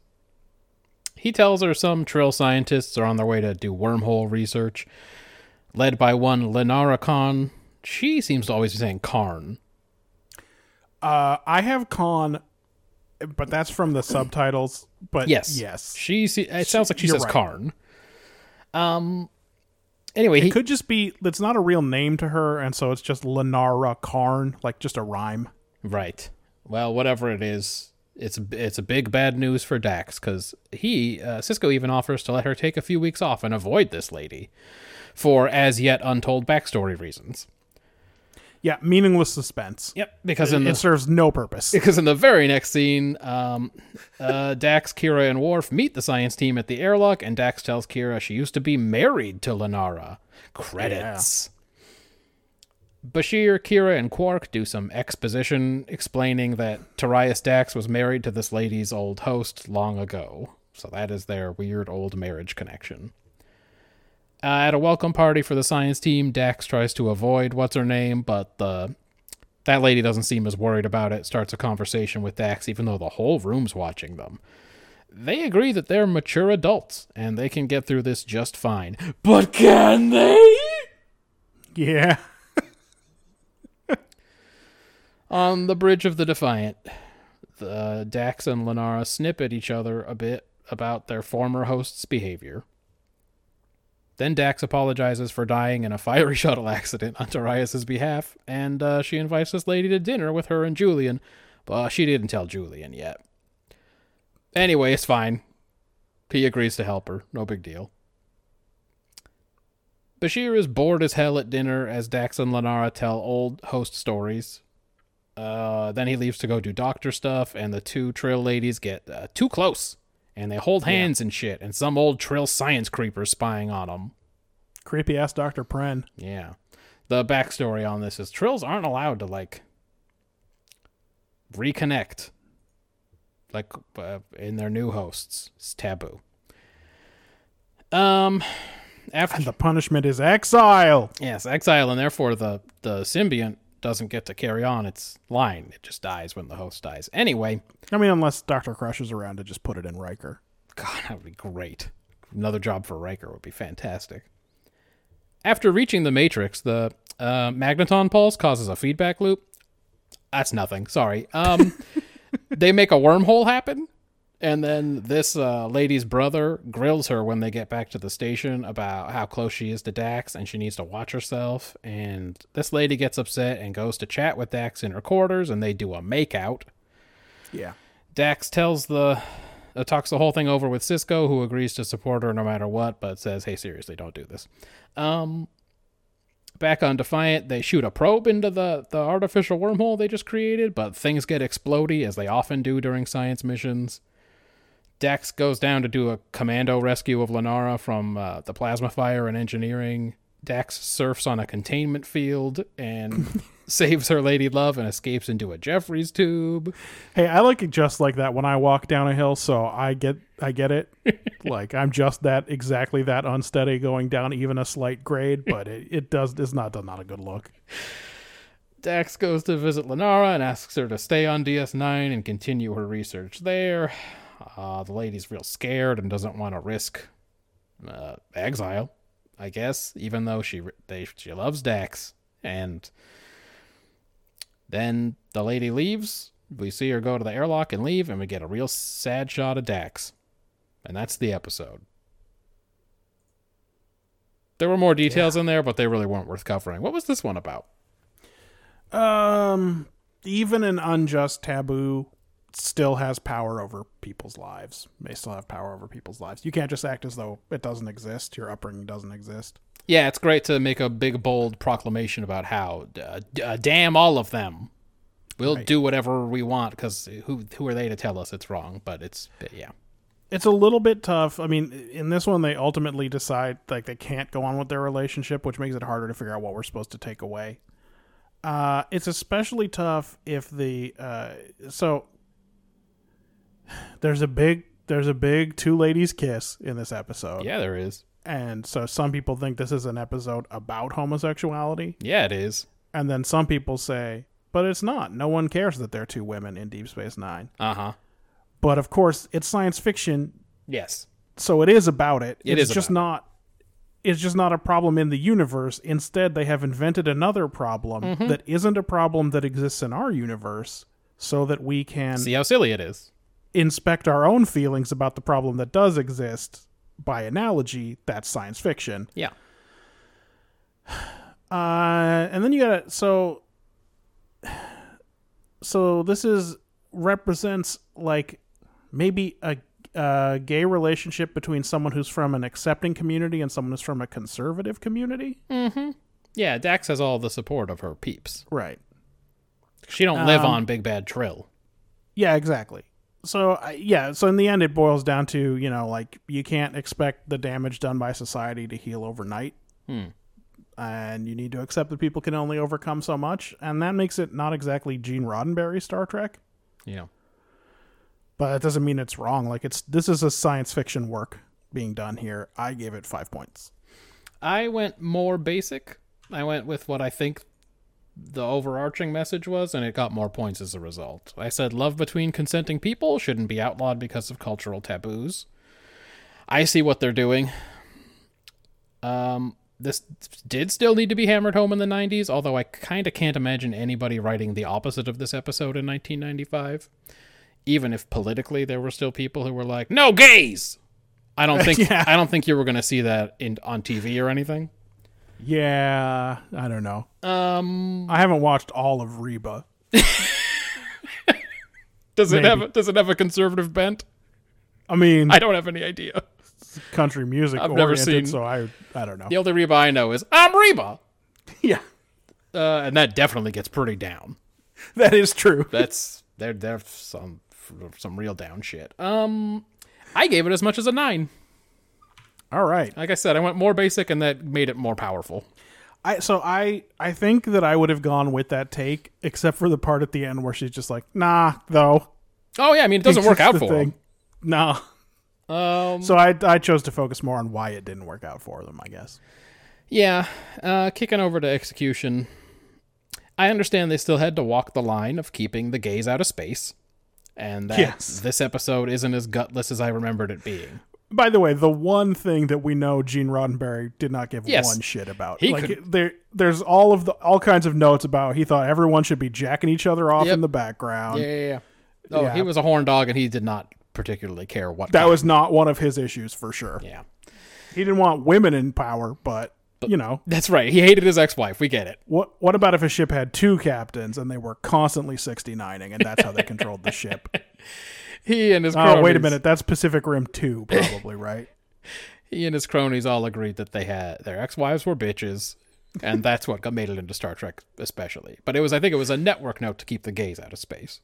Yeah. Um, but this episode wasn't as gutless as I remembered it being. Um, it's very obvious what they're talking about, and they choose to have two ladies be the love interests and to do a makeout as if to say, we're not allowed to make it about this, but you have to look at it. Yeah. Um, Well, they kind of made a meal of that kiss too, I have I have some things to say about it later. Um, directed by Avery Brooks. oh, well, that's interesting. Okay. Yeah. Um, still, it's obviously undercut by the fact that these people used to be in different bodies. Dax even had a different gender, so it doesn't go so far as to say it's okay if people are gay straight up. But the general message about societal taboos uh, oppressing people fits, and they did use two ladies, so points for that. Terry Farrell can't carry this episode, Yeah, it's the big problem with this one, huh? and it's mean to make her try. Like, it's setting her up to fail. I don't buy much of what she does on screen. I don't know what emotions she's feeling because she's not good at it. Also, kind of like what we were talking about earlier with those cloud minders, the Trill seem really harsh about this stuff. Doesn't it seem that the Federation would probably have some guidelines about this? Uh, again, we must we must assume that the trail have been kicking around the Federation for a long time, and no one's looking in like they've got their legacy. It's just. eh. Uh, the science plot is a big who cares. It's just a way to get everybody in the rooms they need them to be in. It's just a way to make an explosion. Why Exactly. do the Trills care about wormholes? Yeah. For what reason? What's the connection? I mean, like, I don't want to make them a monolith. Maybe there are trills who care about wormholes, but like they have a whole science t- team dedicated to it. Sure, for sure, for sure, for sure, for sure, for sure. The, hey, these guys have a magic metaphor pool. Mm-hmm. Doesn't seem like the same people. Uh, it was a five for me. Uh boy, I liked it even less. I only gave it a three. Okay, we may be pretty far off on this one. This one, well, we're we're already s- uh, six points off, so it could happen. Uh, so first of all, this is a tough one to put on Terry Farrell. Yeah, she ain't up to it. All all of these Dax ones are tough to watch, and they just keep doing them. I will say that Dax, that uh, Terry Farrell's a little better at emotions than she is at technobabble or like pretending to be enigmatic. Yeah, and the guest star is stronger sure. and it's Avery Brooks directed, so I survived it. Here's a big problem for me, which is that I don't understand what it is about the accident in engineering that changed Lennar's mind about things. yeah, They they have their kiss, the second wormhole explodes, and now she's leaving and why? This is this is a show about emotions, you can tell me why and what emotions she's having. ah, that'd be nice, huh? Another thing I didn't like is that Worf is haunting this episode in a way that really demonstrates that the DS9 writers had no plan for him. Oh, don't you get the feeling he was dropped off on their fucking laps? Doesn't it seem that way? just like a fucking sack of somebody's old shit, and you're just like, if you're the writers, like, oh wait, we got to write six Wharf episodes this year. Like they gotta have a scene in this one where they say Klingons eat shit at science. You probably hate having to do this Oh, mission. man. Yeah, there's bad wharf stuff in this. And then they gotta like constantly cut back to him on the Defiant giving meaningless commands yeah. and just doing facial expressions and it's just like every time you see him you're like, They didn't know I didn't they didn't know what to do. Oh, Why yeah. is this his mission? This used Why to- isn't Dax just in command? I was gonna Why- say I don't understand. In the past, Dax would have just been in command of this mission. Yeah. Like I know Cisco doesn't want to be there because he's building a new clock or whatever, but anyway. So far, all Worf's done is made a real ass of himself with Odo and been put on a duty that everybody knows he doesn't care about. So Yeah. it's uh, just a three for execution. I think there's some problems with it. Well, what about world building? Uh, three again. We get uh, reassociation, artificial wormholes. Uh, those class four probes look like Count Dooku's sailboat for some reason. Yep. Uh, didn't have a sail, but otherwise they looked similar. Uh, force fields can be erected at any weird angle in engineering with a few button presses. Even Like- by a totally wounded and distraught security officer. yeah, uh, I don't know why Eddington was there either. It doesn't make any sense. Um, I don't know what to do about that force field thing. That makes no sense to me at all. Dude, you just fucking just walked over it. Yeah. So, despite the fact that maybe there's more going on, not all of it was good. I could only give it a three. I agreed it was a three. Trill scientists working on creating wormholes from fucking scratch. The rules of Trill society about rekindling romances of former hosts, punishment's exile, and the end of that symbiont's line. Have we seen Kira's dress uniform before? No, it's new. And it's lilac for some reason. Hasperat, Vek- Veklava, and Moba fruit. Dax I think we knew about Hasperat before. i- in the show, but not in our project. Um, Right. Dax surfs on a containment field. yeah. That's again, I have to keep saying it. Uh, Yeah. it did happen. So yeah, I agreed it was just a regular S three. uh, oh, also, uh, Jeffrey's tubes maintain their atmosphere when the main compartment is vented, I guess. Yep. They honestly don't make a big deal of it at all, but it appears that that's what happened. Yeah, they just walk into that Jeffries tube and it's all fine in there. Uh, moving into characterization. I liked Quark's explanation of Dax's great magic trick. That she threw up that nasty egg after having swallowed it earlier. That's what I would yell at somebody doing magic. You ate that egg and threw it up. Or she had it beamed in. She had the egg beamed into her mouth. Like, living in the Federation does. Mm-hmm. yeah, magic means nothing now. exactly. You've got, what, like a micro replicator up your sleeve or Yeah. something, and it. You yeah. have replicated the egg in your mouth. well, well, Quark didn't didn't shout at her that he makes three times what she makes. Great. I think you should leave skit where the magician humiliates him and his wife leaves him. Um. Well, actually, she agrees to stay with him for the kids. yes, but she'll make sure that they don't respect him. That's right. Um. Cisco is uh, all up and involved in Dax's former host's love lives. Um. And she says she's never had a friend like Cisco in seven lifetimes. Bashir stole Dax's magic trick. By the way, she's allowed to hang out with him in this life. That's not a kind of reassociation. it's Seriously. just specifically people you've uh, fucked. Huh? And they talk about Curzon all the time. yeah, Uh, Bashir stole Dax's magic trick. Um, and he's a gossip. Also, he hates being at dinner when he's not the center of attention. Kira doesn't like trill rules. She also turns to the Klingon in the room and asks, What do Klingons dream of? yep. She's got Kira's problematic now. Woof. Dax still has all kinds of feelings about this lady, even though it's been a minute. She's all nervous and twitchy like Eric Foreman. Just imagine asking a Chinese person if they dreamed about egg rolls. That's basically what's going on in this scene. That's kind of amazing because I have a note here that says this lady gives Dax some earrings because they don't suit her. She's not very Klingon. I'm not very Chinese, Judah. Take this silk hat. it's interesting that we chose the same metaphor there. Yeah. Um, Dax has all kinds of feelings for this lady. She's all nervous and twitchy like Eric Foreman. Um, Well, again, it wasn't until that Voyager episode that Klingons like, officially became black. That's true. yes, the one where Schmollis didn't want uh, his kids hanging out with him. didn't want a kid listening to Klingon And he music. just said it out loud, and the viewer at home just had to go, wait, what? They made the doctor a racist?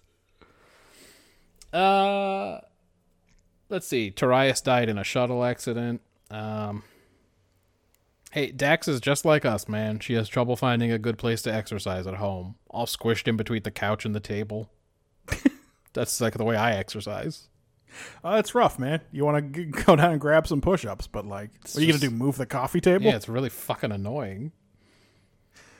Uh, Worf gets to lead this research mission. He's very good at playing along with Whitey about Klingon stuff. Uh, for sure. He definitely played along there. I gave it as much as a five, but now I'm looking at it and it's a four. Uh, well, it was only a three for me, my friend. Here's what I know about these characters. Dax is rebellious because of Curzon. also, she clasps her hands behind her back because of somebody else. And she has a fear of heights because of somebody else. Yeah, yeah, yeah. Cisco's her good friend, and he thinks she's making a mistake, but she's not convinced. Bashir manages to get through a lesbian episode without being a creep, so good for him. Uh, Quark being amazed by homeroom teacher level magic, I was less pleased with. Okay. Like this is um, this isn't even uh, Oh, Latinum in the ear is pretty rough. yeah, the latinum in the ear. Like some, if someone got Quark's nose, it's just his nose doesn't look like a human thumb. That's the only reason they didn't do that one. Uh, Worf and Kira are still just kind of kicking around aimlessly. Odo doesn't have a line. He appears in the background of one scene in this episode. Yeah. He doesn't even get little leagued in. Obviously, no sign of Jake or Nog or Rom Yes. or Lita. Luckily, we haven't seen Lita in a while. Now she's gonna come back eventually. But in she's a big Dax's new way. best friend, so That's right. Yeah, and she's the Trill. she'll be expert. back. She'll be back. Yeah. I just gave it a three. That's fair. It wasn't good. Um, what about quick ones? Yeah, yeah, yeah, yeah, yeah. The one thing I don't understand, says Kira, is why they can't just pick up where they left off. After all, they've only been living separate lives and identities for like 80 years and have all the experiences of three new hosts between them. Also, that's the only thing she can't understand. Yeah, it's the one thing I don't understand, she says. They always Star Trek writers, dude. They always make The, them say the main, things. the one thing she doesn't understand in this story about where there's 15 Trill hosts and eight symbionts, and six of them were married to the other two, is why they, the basic human emotion part, the emotions, is what she doesn't understand. The Star Trek writers are so bad they can't ever have anybody say anything. They always have to start with either "I'm not afraid to say it" or "I'm not going to lie" or "the one thing I don't understand." They can't just get to the line. Yeah. Are the Trill a technological society at all? They have metaphor baths, body swapping rituals, punishment by exile. It's true. Yes, they don't seem that also, evolved. Also, they're the kind of people who reverse into a parking space at Deep Space Nine. Did you see how that ship went in? Yep. That can't be the front of that ship. Yep, They backed in. that's confidence. Uh, Kira's got a dress uniform and it's lavender. Uh, everyone does a racism about Worf and he leans into it for them, Yep. then goes back to his weird high chair and berates himself in the mirror for not standing up for his people. I assume. We didn't get to see that scene. I assume that got cut. I assume. I hope he brought that chair to the station with him. he I mean, better. Did it survive generations is the Oh, question. that chair looked pretty sturdy. It looks sturdy, but what if it's more artistic than functional and there's only two of those things you can actually sit on? well, fucking make a new one. Yeah, for sure. I want that chair. Uh, Dr. Pren seems way nervous about these technical lines he has to say. yeah, Like someone said to this old man, you put on the makeup, you read the lines, it's an easy $900, but he'd never had seen Star Trek. like I said, dude. Once they were in the Matrix, the magneton pulse caused a feedback loop. Yeah. I'm just sitting here watching, going, "Hey, what the fuck are we doing?" Oh, whoops, Voyager escaped into this show yeah, somehow. I didn't ask for this. Friends definitely have a casual dinner at 10 p.m. all the time. That's right. Friends listen to "Endless Love in the Dark." Um, Curzon would be horrified to know that I was a scientist, uh, Dax tells Lanara. Curzon. oh, and he used to jack off thinking about me, and he got me kicked out of trail school because of it. Anyway, he wasn't that bad. The more we hear about him, the worse he gets. But everyone loved him. Yep. Yeah. Uh, I already sent you this one, but if Ji Suk Jin's next host met his wife's next host, would they reassociate? the lie detector says yes. That's right. They would definitely. Even if I, we were reincarnated, I would marry you again. What's this caged off room on the promenade that Lenara goes into Uh, when she storms out of the restaurant? Is it the ballroom? That's a good question. Did she check out a red one or a yellow one? Um, they need a blue room on that station now. The wharf's there. Or They don't have a blue she room. could have gone to the blue room.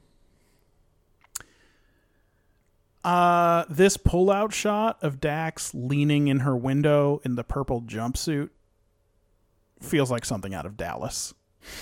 Like it got real 1980s there all of a sudden. Yeah. And then a little background. Uh, it turns out that Michael Pillar had the idea in season two that Trills wouldn't reassociate with their past relationships because he thought that if they did, uh, they would become like a weird joined Trill oligarchy where everyone just hung out with their past buddies from all their old lives. And that is a much neater explanation than the one given for it this week, which Yeah. is no explanation. Why or- didn't they go over that? It was the one Yeah. time anyone thought about a backstory for an alien. Yep. Hey, yeah, for sure. Did didn't come up. You gotta go read Memory Alpha. God. But you know, Lennar is a senator, so they can't. I'm a senator. It's never going to work out. I gave Best Actor to Cisco and Worst Actor to Dr. Pren. Yeah, that creeper was not great. Uh, and speaking of Dr. Pren, I hate this dude's nasty clothes. the old man scientist, I said. Awful colors, awful fit. Is it a dress? Is it clothes? is it a pa- is it pants? I don't know. It's a real good question. Horrible. Uh, there were some return to Sex Dax Island vibes in this episode. She fucking she I fucked the shit out of this lady a few times. Yep. uh, the note I already gave about not being very Chinese, so you can tap my silk hat because I'm not Chinese enough for it. Um, Terry Farrell didn't. A Klingon scientist gave me these earrings. Oh, that's super rare. They're a Klingon scientist? Yeah. Hey, do you want these earrings? I'm not. I'm not very. Clean I don't care about them. I'm I not- did wear them tonight, but I don't care. Yeah, I ordered them to my hot date, but I don't need them. and f- later she's like, why did I give her the fucking earrings? She didn't want those earrings. That was really dumb. I, I just by said, the way, do you want these earrings? by the way, that would haunt me forever. no, I know. you in the middle of the night, you hear me go, "Oh boy, You'd be like, that guy said nice pocket knife, and I just said, do you want it? do you want this Why? knife? I don't He need didn't it. want that knife. I don't really like knives, so you can have it if you want." And I talked so loud. did, who- what did I think? What did I did I think I was impressing people with my generosity? I half shouted at him, I don't like knives. Take the knife. What's wrong with me? Um, Terry Farrell did not know what to do during this makeout. I was very distracted by what her hands were doing behind this lady's head. They like oh no! I guess I did. I wa- I was just infuriated by how long they thought they needed to show that makeout. it was a long makeout, long enough for her hands to clasp and unclasp this lady's hair about 19 times. Mm. It was very awkward, and I honestly I didn't see much of the kiss because I was going, "What's she doing back there? Is this a trill thing? She's stimulating her somehow?" Uh, do you think they like pressed their bellies together? Do I Mm. hope not. Fuck. oh, and then you can like see them all rippling around you in think they there. run their fingertips along those pouch seams? They fucking ripple around in there, like in the Odan Oh, yeah, episode. for sure they do. Nasty. it's gross as hell. Fuck. I'm out of quick hitters. Oh boy. We're Um. moving quick. Yeah, we are. Ben, When the without your episode's- notes. The episodes have not been that good. yeah. By the way, So- last week was a very bad week. It wasn't as bad as week 70. That was the last one that was like Uh, real trash. real trash. But by the way, last week was your worst week since week 30. Yeah. So you really hated last week. So we'll see if this week does any better. Well, it would be very difficult for it to do worse. I gave a five and an eight last week. That's very poor. But I'm sure the TNG was very good. An excellent episode, right? Yeah, well, the winner last week was TNG, and this week we did watch Brothers.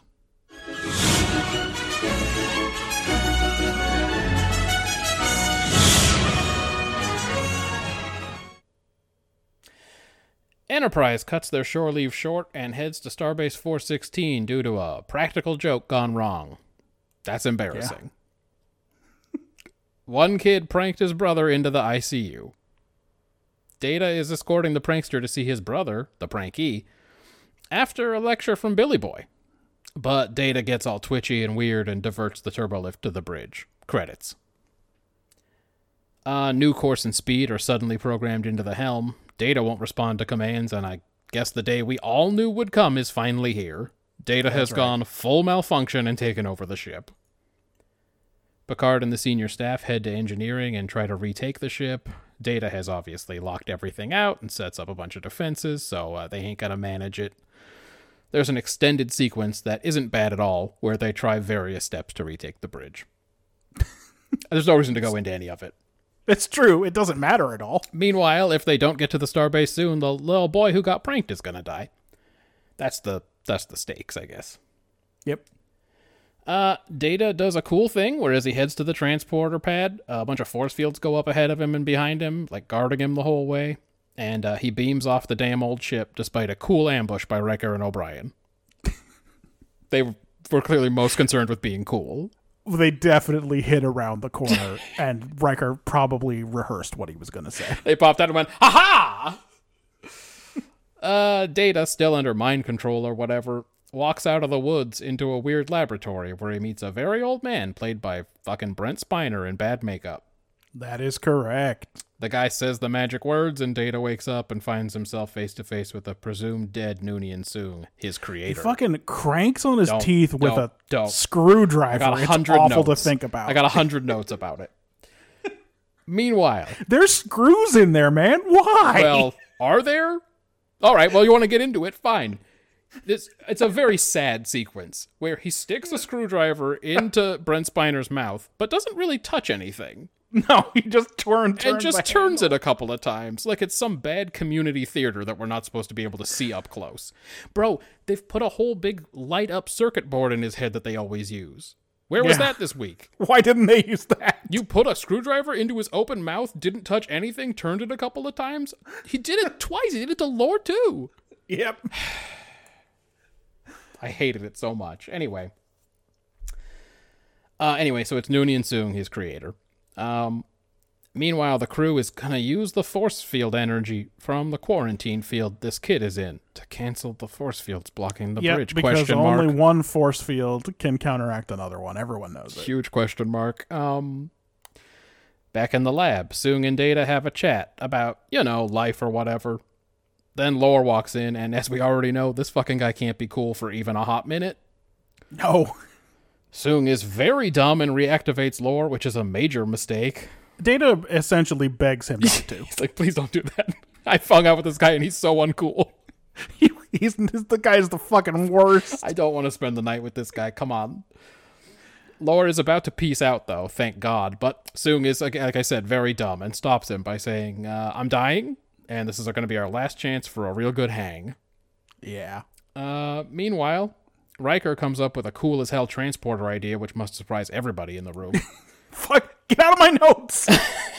they're um, they're going to trick the transporter into accepting that someone else's data so they can follow him down to the planet where he, he beamed down because they definitely can't fix the ship without him. yeah. No. They've just. They just can't. they fucked They- up. to do Riker's the three datas plan, they need to network a bunch of tricorders together.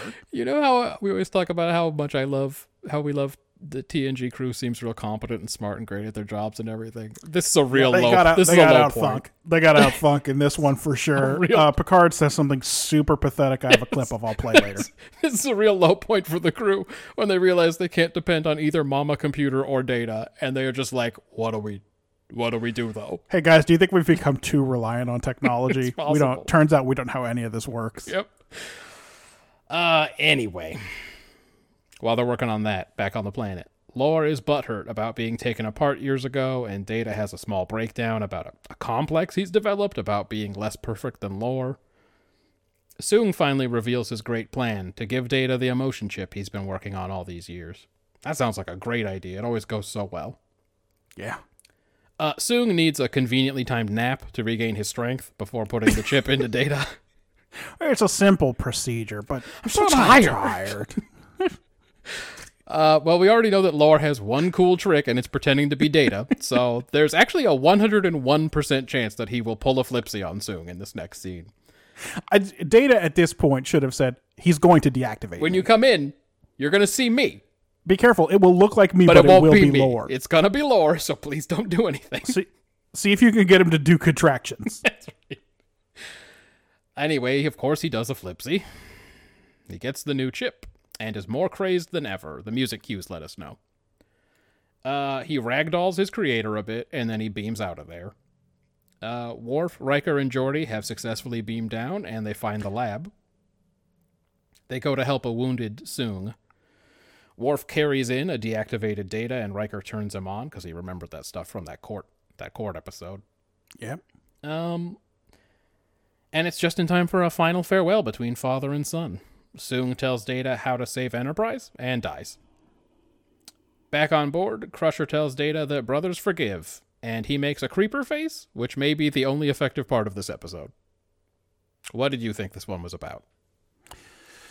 Uh, uh, even if your brother uses his best man speech to call you a sadistic child boy, Hey! you have to forgive him.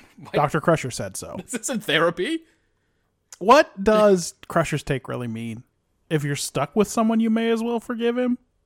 She doesn't even really tell Willie Potts, the name of the sick kid, why he should forgive his brother. Just that he should, and that's the same thing she tells Data. That's what brothers Right. do, she says. Like, is it bad for you to hold on to a grudge? Like, what if your And- brother is lore? Yeah, what the fuck does she expect Data to do? Laura's a psychopath and he just killed their father. I don't think there's any way I can give a take with this little nuance very many points. I just gave it two because at least she said what I think the only thing that could you could take away from this episode is. Yeah, except at the end, Data gives that creeper face, like, I don't know about that. Yeah, well, he's not supposed to have emotions. They ruined their one chance, by the way, to have uh, Dr. Soong say, Well, of course you have emotions. Yeah, someone told you you don't. Did Lore tell you that? That's bullcrap. That's a bunch of horse shit. Um, of course you have emotions. I was in the same area. I said familial relationships are fucking tricky. oh, that must have been worth a lot of points. Not even remotely hot. I gave it a two. this episode uh, let's just swing right into uh, into execution sure. it's a real letdown huh Yeah, it wasn't good. It wasn't a very good one. Uh, these little boys who we don't care about, uh, Data and Lore and Soong. Um, I guess there's some parallels between those stories, but there's no doubt it would have felt more meaningful with the Picard story from last week. yeah where he fights his brother Mm-hmm. But and then it turns out that his brother has emotional issues and that's why he does this by the way this is a thing that dr soong says right so soong's like okay lore had a bad time and that's why he's a dick yeah, and it's like that really would have paired better with the moment where uh robert is like "Mm, father always liked you best and then you'd be like okay i get it i see it now there's a clear parallel in this episode. i get it now but no Yeah. no they split it off it would have been tricky to manage in 45 minutes because they felt like they wanted to give those both A plots, I guess. yeah Um, most of what happens in this episode is wild techno nonsense. Soong sucks. Lore sucks. What do we do about Data's powers? Nothing, right? we just wait for the next time he takes over the fucking ship. where by the way uh where the fuck is starfleet on this one Oh God, now? it's the why aren't they flagship. like okay so first of all data's grounded for a while because we Yes. we have to do a very thorough review of what just happened. Turns Also out he has because- these weird fucking protocols in his brain that just turn on and he goes commando. Yeah, that sucks too. Also, are the computer the voice recognition makes no attempt to validate whether it's a recording. Yeah, also, Or- we should have known by now that there are computers that can simulate human voices, but we didn't, and now we need to do something about it. Yeah, like hey, this went bad. This went very bad very fast. Yeah, they need to send a lot of error reports back to Starfleet. I mean, really, uh Kin- Kintaros or whatever should have brought the Binars back because the fucking ship needs a tune up now. That's right. I'd like to think he kept them on board. His regular crew. hey, the Enterprise, that specific ship, saved their entire race. Oh, they owe So maybe they could come back and help, like put just put some basic security in place. Oh, no shit. They owe them enough to literally have a crew on retainer. To just be like, we need some binars, send them. just like basic two-factor authentication. Like the computer Yes. knows where Picard is. Send him a little message on his Is phone. he on the bridge? Because if not, something's wrong. Enter the code from your phone, Picard. Uh, like I said, I found the final three frames effective because Data looks so insane when she says, Brothers forgive. And he's looking like, I'm going to fucking kill my brother. Um, and um, the stuff where Data takes over the crew and uh, Data takes over the ship and the crew has to stop him is fun to watch, but it's mostly a nothing episode. So it was a four for me. Oh boy. Uh, well, your scores were higher than mine this week. I I only gave it a three. Um, too many spiners. Oh, obviously, three is three too many. That's just too many. The uh, the B plot is not that interesting. It's just kind of a ticking clock. Yeah. Well, in fact- fact, it wasn't more interesting than just saying there's a plague somewhere. Yeah, that's true. The I, I liked the fact that everybody is worried about the death of one child. That that's what they're talking about during the retaking the ship C plot, but that's very minor. And everything else about that plot is just technobabble, like you Yes. said. If someone comes up with a technobabble idea, it doesn't work. Yeah, Data has a different technobabble that beats theirs. Is it anything that Data takes control of the ship by impersonation and the crew uses impersonation to beam back down? Is that anything? I mean, Can't be much. Uh, yeah, I don't know what it is. And buddy, I got a question for you. Yeah, yeah, yeah. The fuck was Dr. Soong studying down there? Chemistry? There's a lot of chemistry. Dinosaurs? You know, just whatever, whatever strikes his fancy on any given day. I know this show that they've, they've never had a scientist in the writer's room Oh, for and they don't know what science is and they hate science and scientists for some reason. All scientists do all science. He has a toy dinosaur and a model volcano down there. That's he just likes playing prehistoric times. When he gets bored, he plays with the dinosaur and the volcano. Yeah. I gave it a three. Okay. Uh, what about world building? It's three again. We, there's some stuff. Uh, the saucer can maintain warp for at least two minutes. It can sustain warp if they separate at warp. It's like a glider. Yeah, uh, we see a big medical quarantine slash hamster run. Can I clarify a trail. something on that for a second? Because I just thought of it. Was the point of the medical quarantine to keep things away from him, or was it to keep him away from them? Uh, wh- so this is extremely dumb, right? Uh, We could talk about this. This don't make no sense. It's okay for people to run around on the planet that this parasite is on. Yeah, that's inside this fruit. Right, he ate this fruit and now he's got the parasite in him. Is it? Does that why it's airborne now? When he has to be kept behind a force field under glass? Well, that's what I was asking. So, is, is that It what they don't say? make no sense. Is that what they say? Because I couldn't tell if they were protecting him from other people, like his immune system was compromised, or yeah. if they were protecting them from him. I, it they wasn't made did- clear to me. they did not go out of their way to explain. We know that if the force field goes down, it's bad. in there, Yeah, but I couldn't tell if it was bad just for him or if it was bad for Yeah. them. and they don't do a good job of explaining it. Anyway, he's got a parasite. It doesn't. I don't. Whatever. Yep. Uh, there's a lot of play with access codes. A ton. Also, f- uh, someone did the math and the code that data puts in to uh, when he to the new security code he inputs for Picard Hmm. still would not be crackable today. Oh, nice. It's it's like uh two the equivalent of a 269 bit cipher or something like that. Yeah, So it is it's, a sh- it's pretty it's pretty strong. It's a shit ton of characters. Uh you know, that means we're just about 10 years away from cracking it probably, but usually this stuff is outdated by the time it hits air. So Yeah, we always we talk about like when they talk about how much memory a computer has or something in Star Right. Trek, and we go, okay, I mean that is bigger than what we have, but it's not much bigger. right. Like, so it's kind of like that, where yeah, we, okay, we can't do that, but we- it won't be long. Transporter school? Do you want to talk about this? Do it. Uh Jordy says that they're going to fool the transporter into thinking it's back in school, Yeah, which is obviously a metaphor, Sure. but I still really like the idea. He's going to put it into a weird diagnostic or training mode. yeah. Is there artificial intelligence in the trans? There almost would have to be, just based on what we've seen from the damn transporter. I'm sure it's just like the rest of the Enterprise computer, too smart. Yeah. Don't ask the transporter to defeat Data. Oh God, that would be so easy. You just beam him into the middle of a sun or something. yeah, I could do it for sure. I gave it a three. I have defeated Commander Data. Okay. Um, I agreed it was a three, but I have this is like my longest notes section because I have a lot of questions. So bear with me. Laser tag makes it into the 24th century, which makes more sense as we develop laser weapons. It's probably a lot better, frankly. Uh, arcades too. It sounded like there was just a big arcade that they were hanging out in. Uh, don't eat the cove palm fruit. Yeah, That was the don't bad let one. kids run around on that planet. Seems like there were no warnings given to anybody. I, I don't. It was just behind the arcade. Yeah, they should have some signage or something. Um, parentless children just roam Enterprise cutting special deals with the XO. Listen, Riker, when it when those parents What? needed a sabbatical from those two children, Bro, they didn't take their kids. Riker agreed to let the kids stay on Enterprise. Enterprise, a ship that flies around and fights aliens. In- incidentally, the sabbatical thing ain't new, right? It was probably before Best of Both Worlds that the parents left. Uh huh. Uh-huh. Yeah, They said how that business fighting the Borg and everything, where all those people died. Yeah. No big deal. we're on on the Melbourne where there's some kids whose parents were on sabbatical because that's gonna be rough for those guys. I just it hurts so much to think about it. The the illogic of it. Why did- would they take a sabbatical but leave their kids on a flying spaceship that goes Like around Riker was fighting just like, aliens? Uh, can the does the little one wipe his own ass?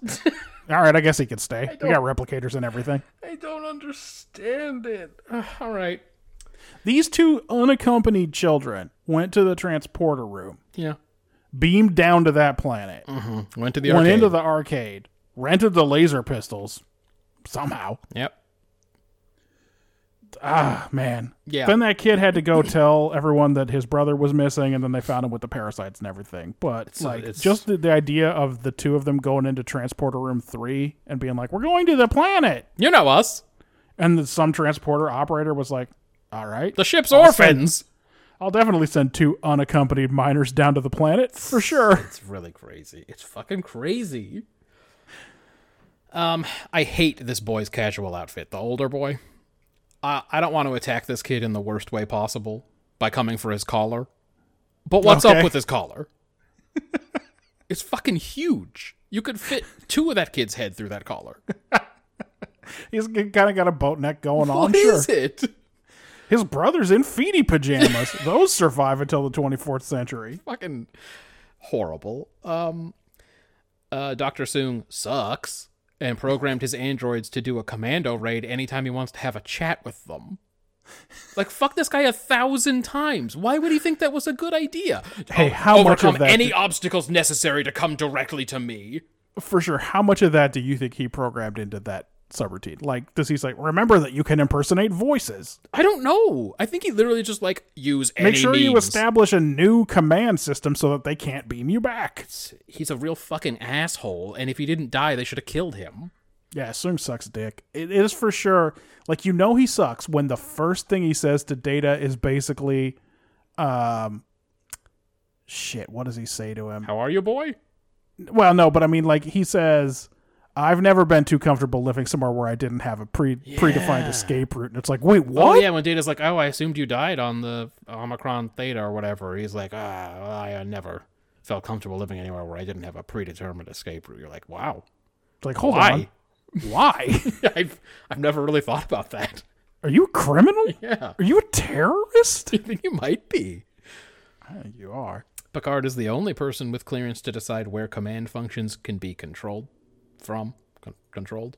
Sure, yeah. Only Picard can do that level fifteen lockout. Uh, Are those quarantine booths soundproof? Because she's just standing right next to it, saying shit like, "He's not gonna stay, all right." yeah, for sure. about the kid in the box next to her. It's it's. There's no question how that kid figured out that he was dying. she definitely Just said it. let it slip. O'Brien suggests a phaser beam would ricochet off a force field and damage the transporter, which would be a first, I think. yeah. I don't know if think he knows how it works.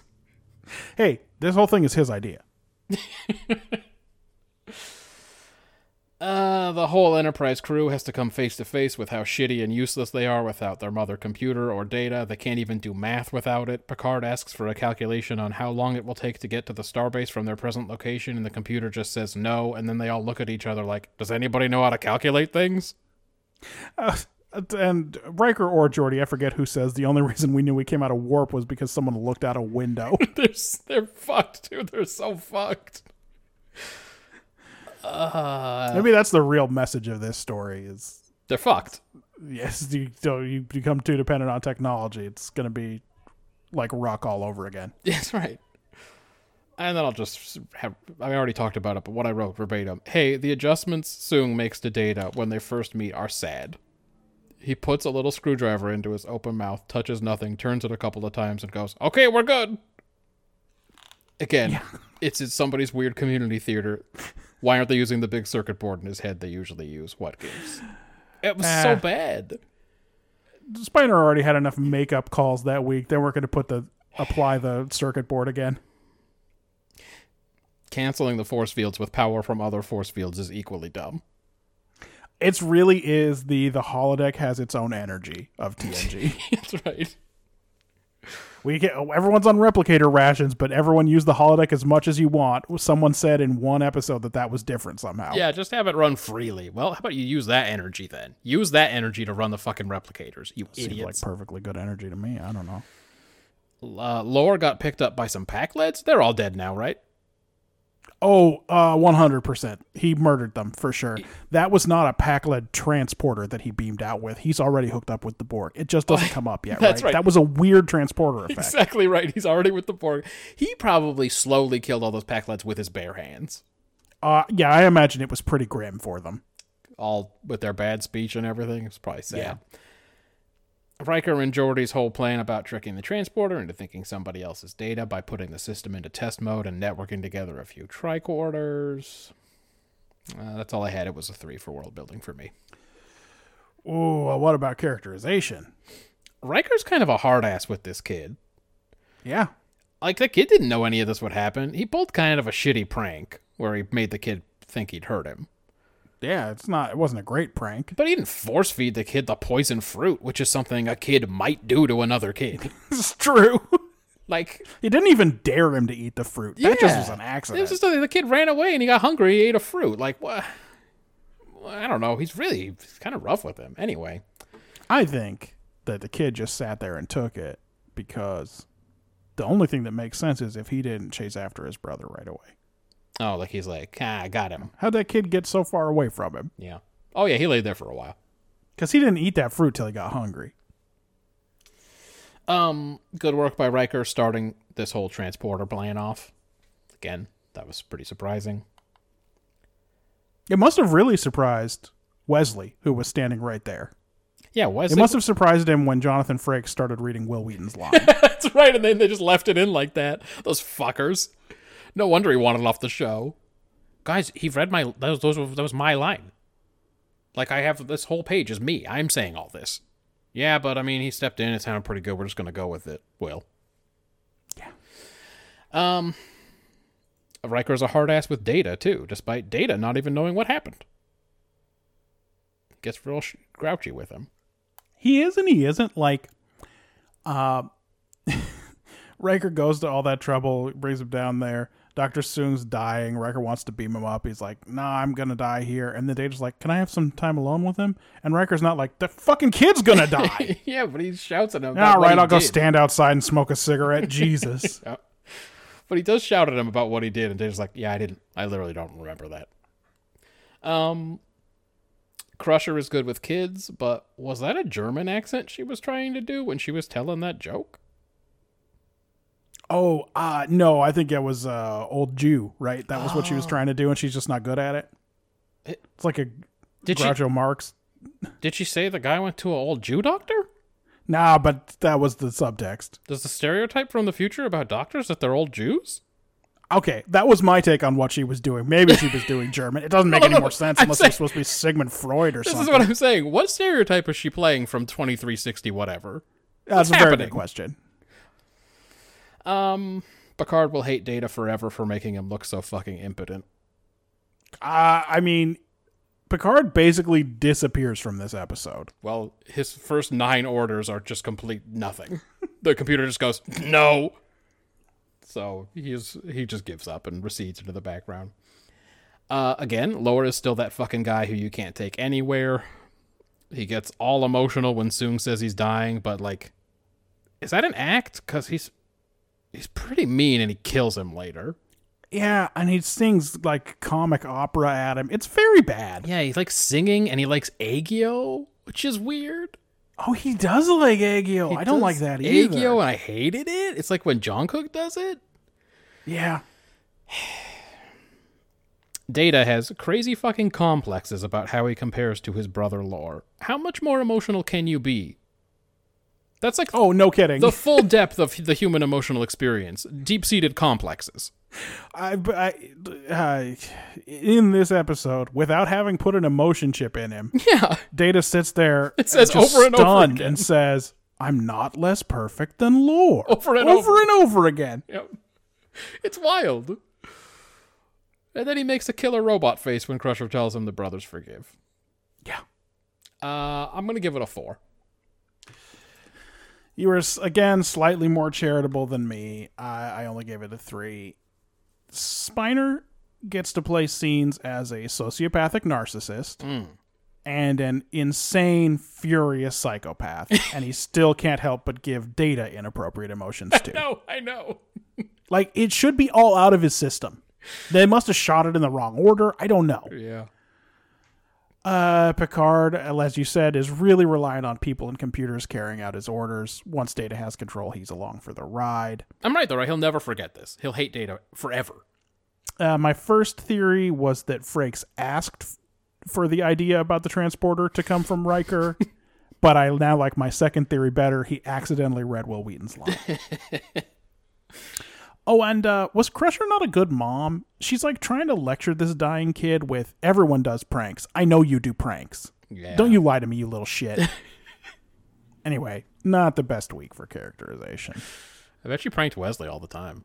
She must have. She probably did a lot of pranks. She told him the school burned down, John Candy died, etc. All that stuff. All right. No, John Candy was going to play Data. That was what that. Yeah, because the guy who played Data died. yeah. God, that would have been some man. You know, back then well, it made us the cry. prank wouldn't work now. yeah, back then it made us cry, but now I'm like, I'd really like to see it. I mean, be like, oh, it's a weird choice. Let's explore it. Eugene Levy, I think, would be a better choice, but that's fine.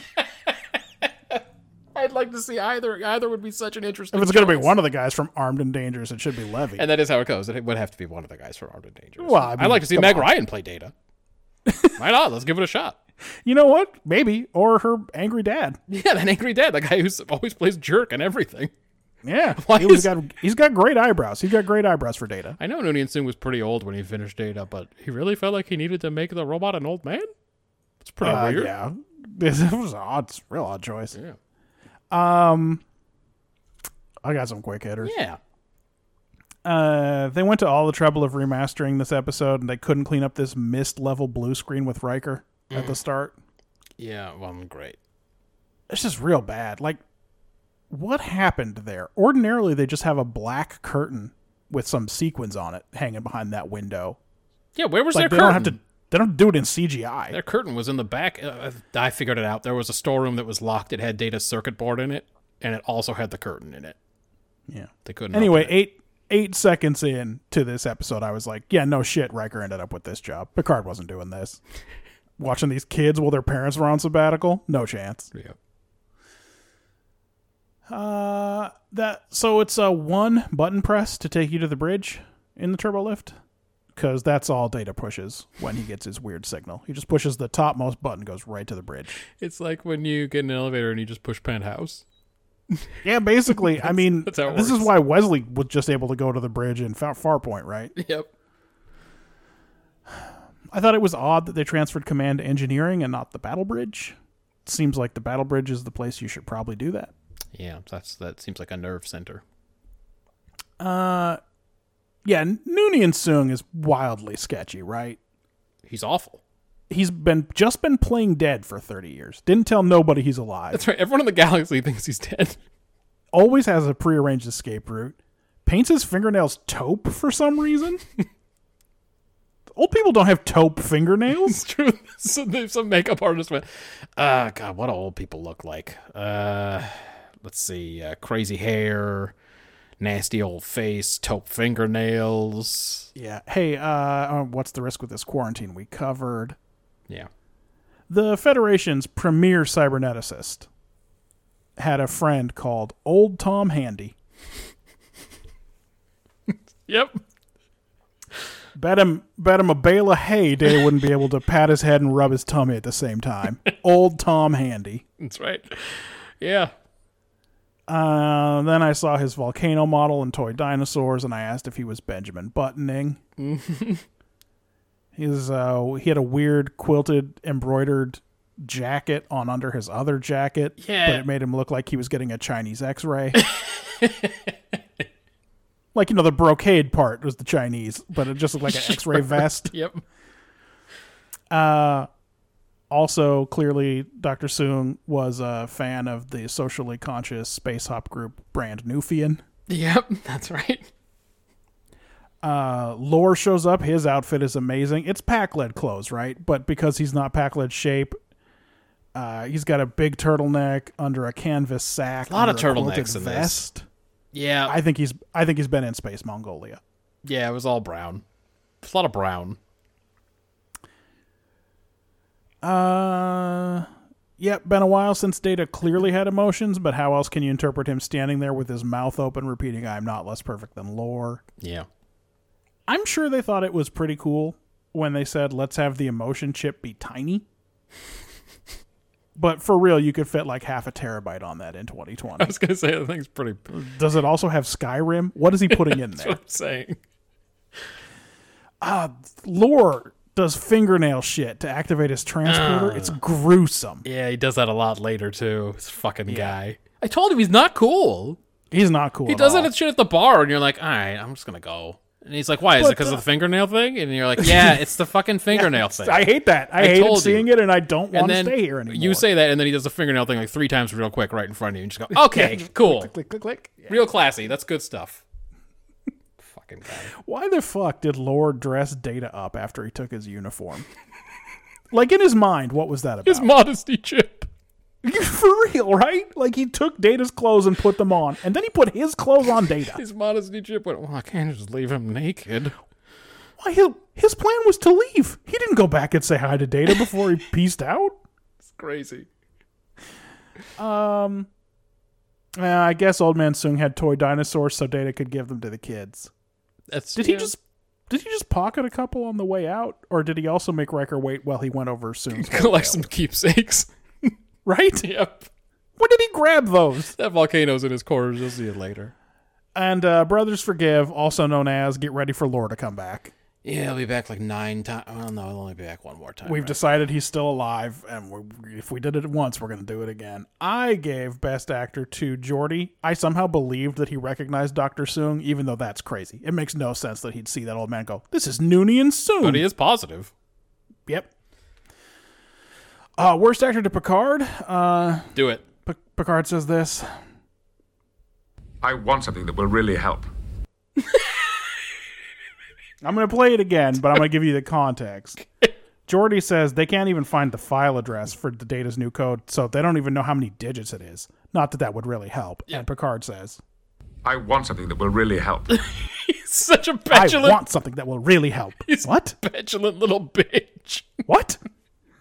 What emotion is that supposed to Jordy be? would just look at him and go, Hey, okay. Patrick Stewart, you're the actor on this show. What emotion is I want something that will I really want help. something that will really help. What's, First of all, the emphasis is on want? yes. First of all, that line is so dumb. It's extremely dumb. Second of all, delivered w- in a wild way. I want something that will really help. Ah, that was one take for sure. Oh, man. But seriously, if you're Jordy, you just walk out of the room and you go, what a, f- what a fucking asshole. Oh, really? You want something that'll really help? I know. you know I haven't clipped anything since the weird music that kind of sounded a little bit like Deep Space Nine's theme in Mm-hmm. the OK Corral episode. But when I heard that, I was like, well, I got to remember how I do this. I want something. I did actually. I told you I was going to look out for Dialogue Monster, but I totally forgot. Yeah. Well, And it now did you not, know what it was. It didn't get me, but it does there. uh, I got a couple. Yeah, please. This dude in engineering. Uh, this white dude later plays a security guy on DS9, whom we've already seen before. Primin, Yeah, he's the one who goes Constable Odo. and then disappears. Yep. Does he die or does he just He go away? disappears. What is that? The Wadi episode or something? uh, yeah, Something like that. It's, it's a it's a round move along home for sure. I had Harry Kim Memorial Award for Worst Actor in a Main Cast Role candidate. Troy for Why Don't You Try, Jake? yeah, that wasn't great. and he's like, he won't even listen to me. There's no re I can't. I can't apologize if he won't even look at me. And she gives the most fucking dead-eyed, dead-voiced fucking. Why don't you try, Jake? Hey, hey, what? the- what did Wolf three five nine do to her? Because she's been given trash advice ever since. First, she's just standing in Picard's quarters, probably uninvited, saying, "Why would you go back to France? Yeah, Where's he supposed to go? Tahiti?" that's right. Uh, I just told you I haven't been back in a long time, so I'd like to go back. She's just fucking sitting there being a little turd. Um, Noonien Soon created a living sentient robot because he felt the need to, like Michelangelo and his sculptures. Cool, cool, cool. Yep. No good explanation at all on that. Also, way to tell Data he's a thing. Yep, because it's there, I guess. Because Data has to put the pieces together and say, so basically, I'm like your kid. And then he goes, Oh yeah, "Kind yeah, of." yeah, yeah, yes, kid, kid Uh, is what I kind of. meant. Fucking asshole. Also, don't forget that uh, Noonien Sung starts off by patting him on the cheek and saying, I always loved that face.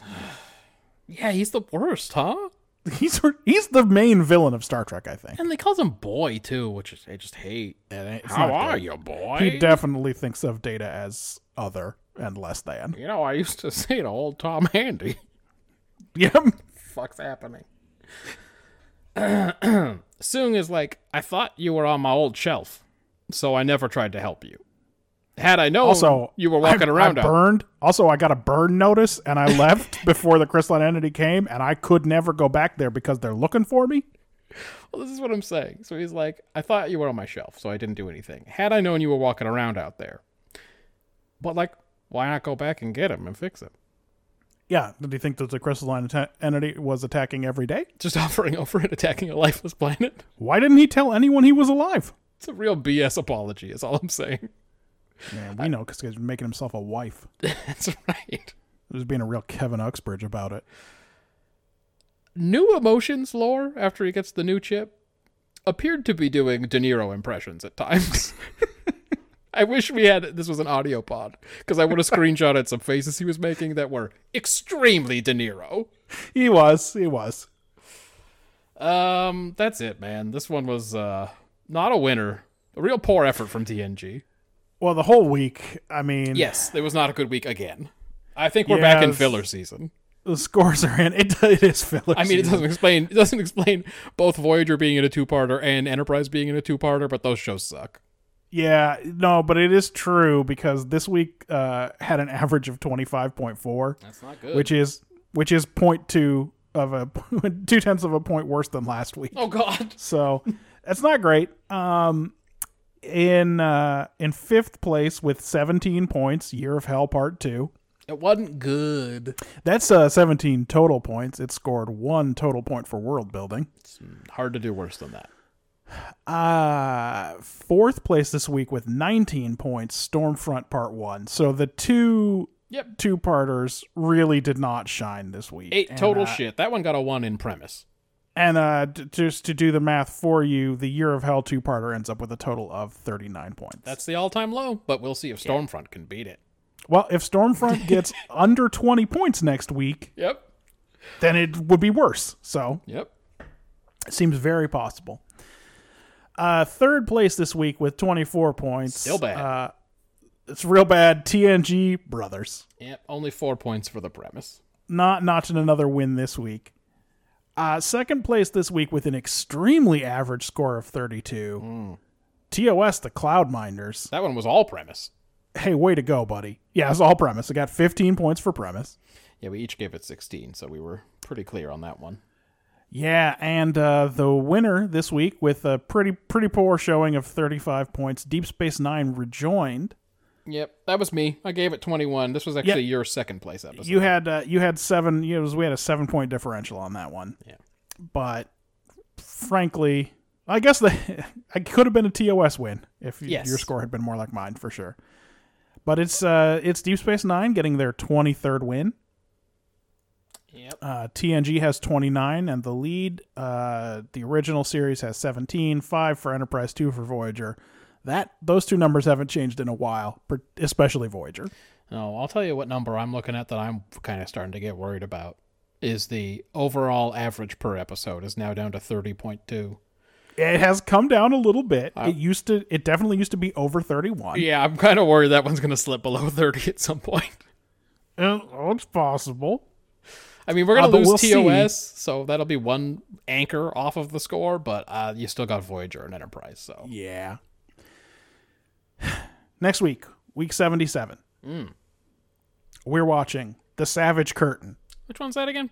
Abraham Lincoln. Oh, fuck, finally, I guess. We're watching Suddenly Human. That's going to be a real treat. I expect to enjoy it. Deep Space Nine, Starship Down. I think uh, that one's pretty self explanatory.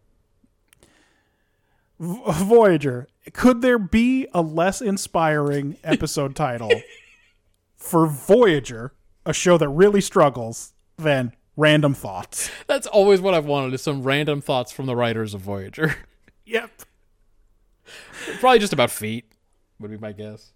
And Enterprise, of course, Stormfront Part 2. Yeah, hey, I'm not excited about next time at all. I don't want to watch these. Like normally there's a TNG to anchor it, but suddenly human is not a good episode. That's in my memory. I mean, it's going to be a big question about what your real family is, and then we all have to decide if Picard made the right choice.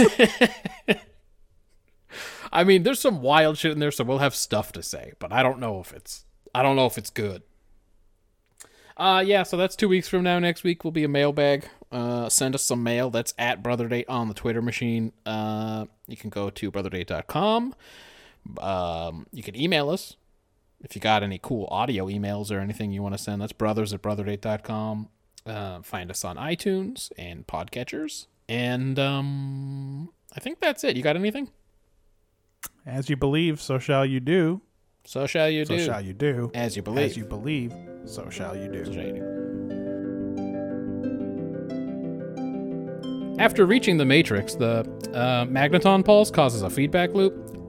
That's nothing. Sorry. Um, they make a wormhole happen,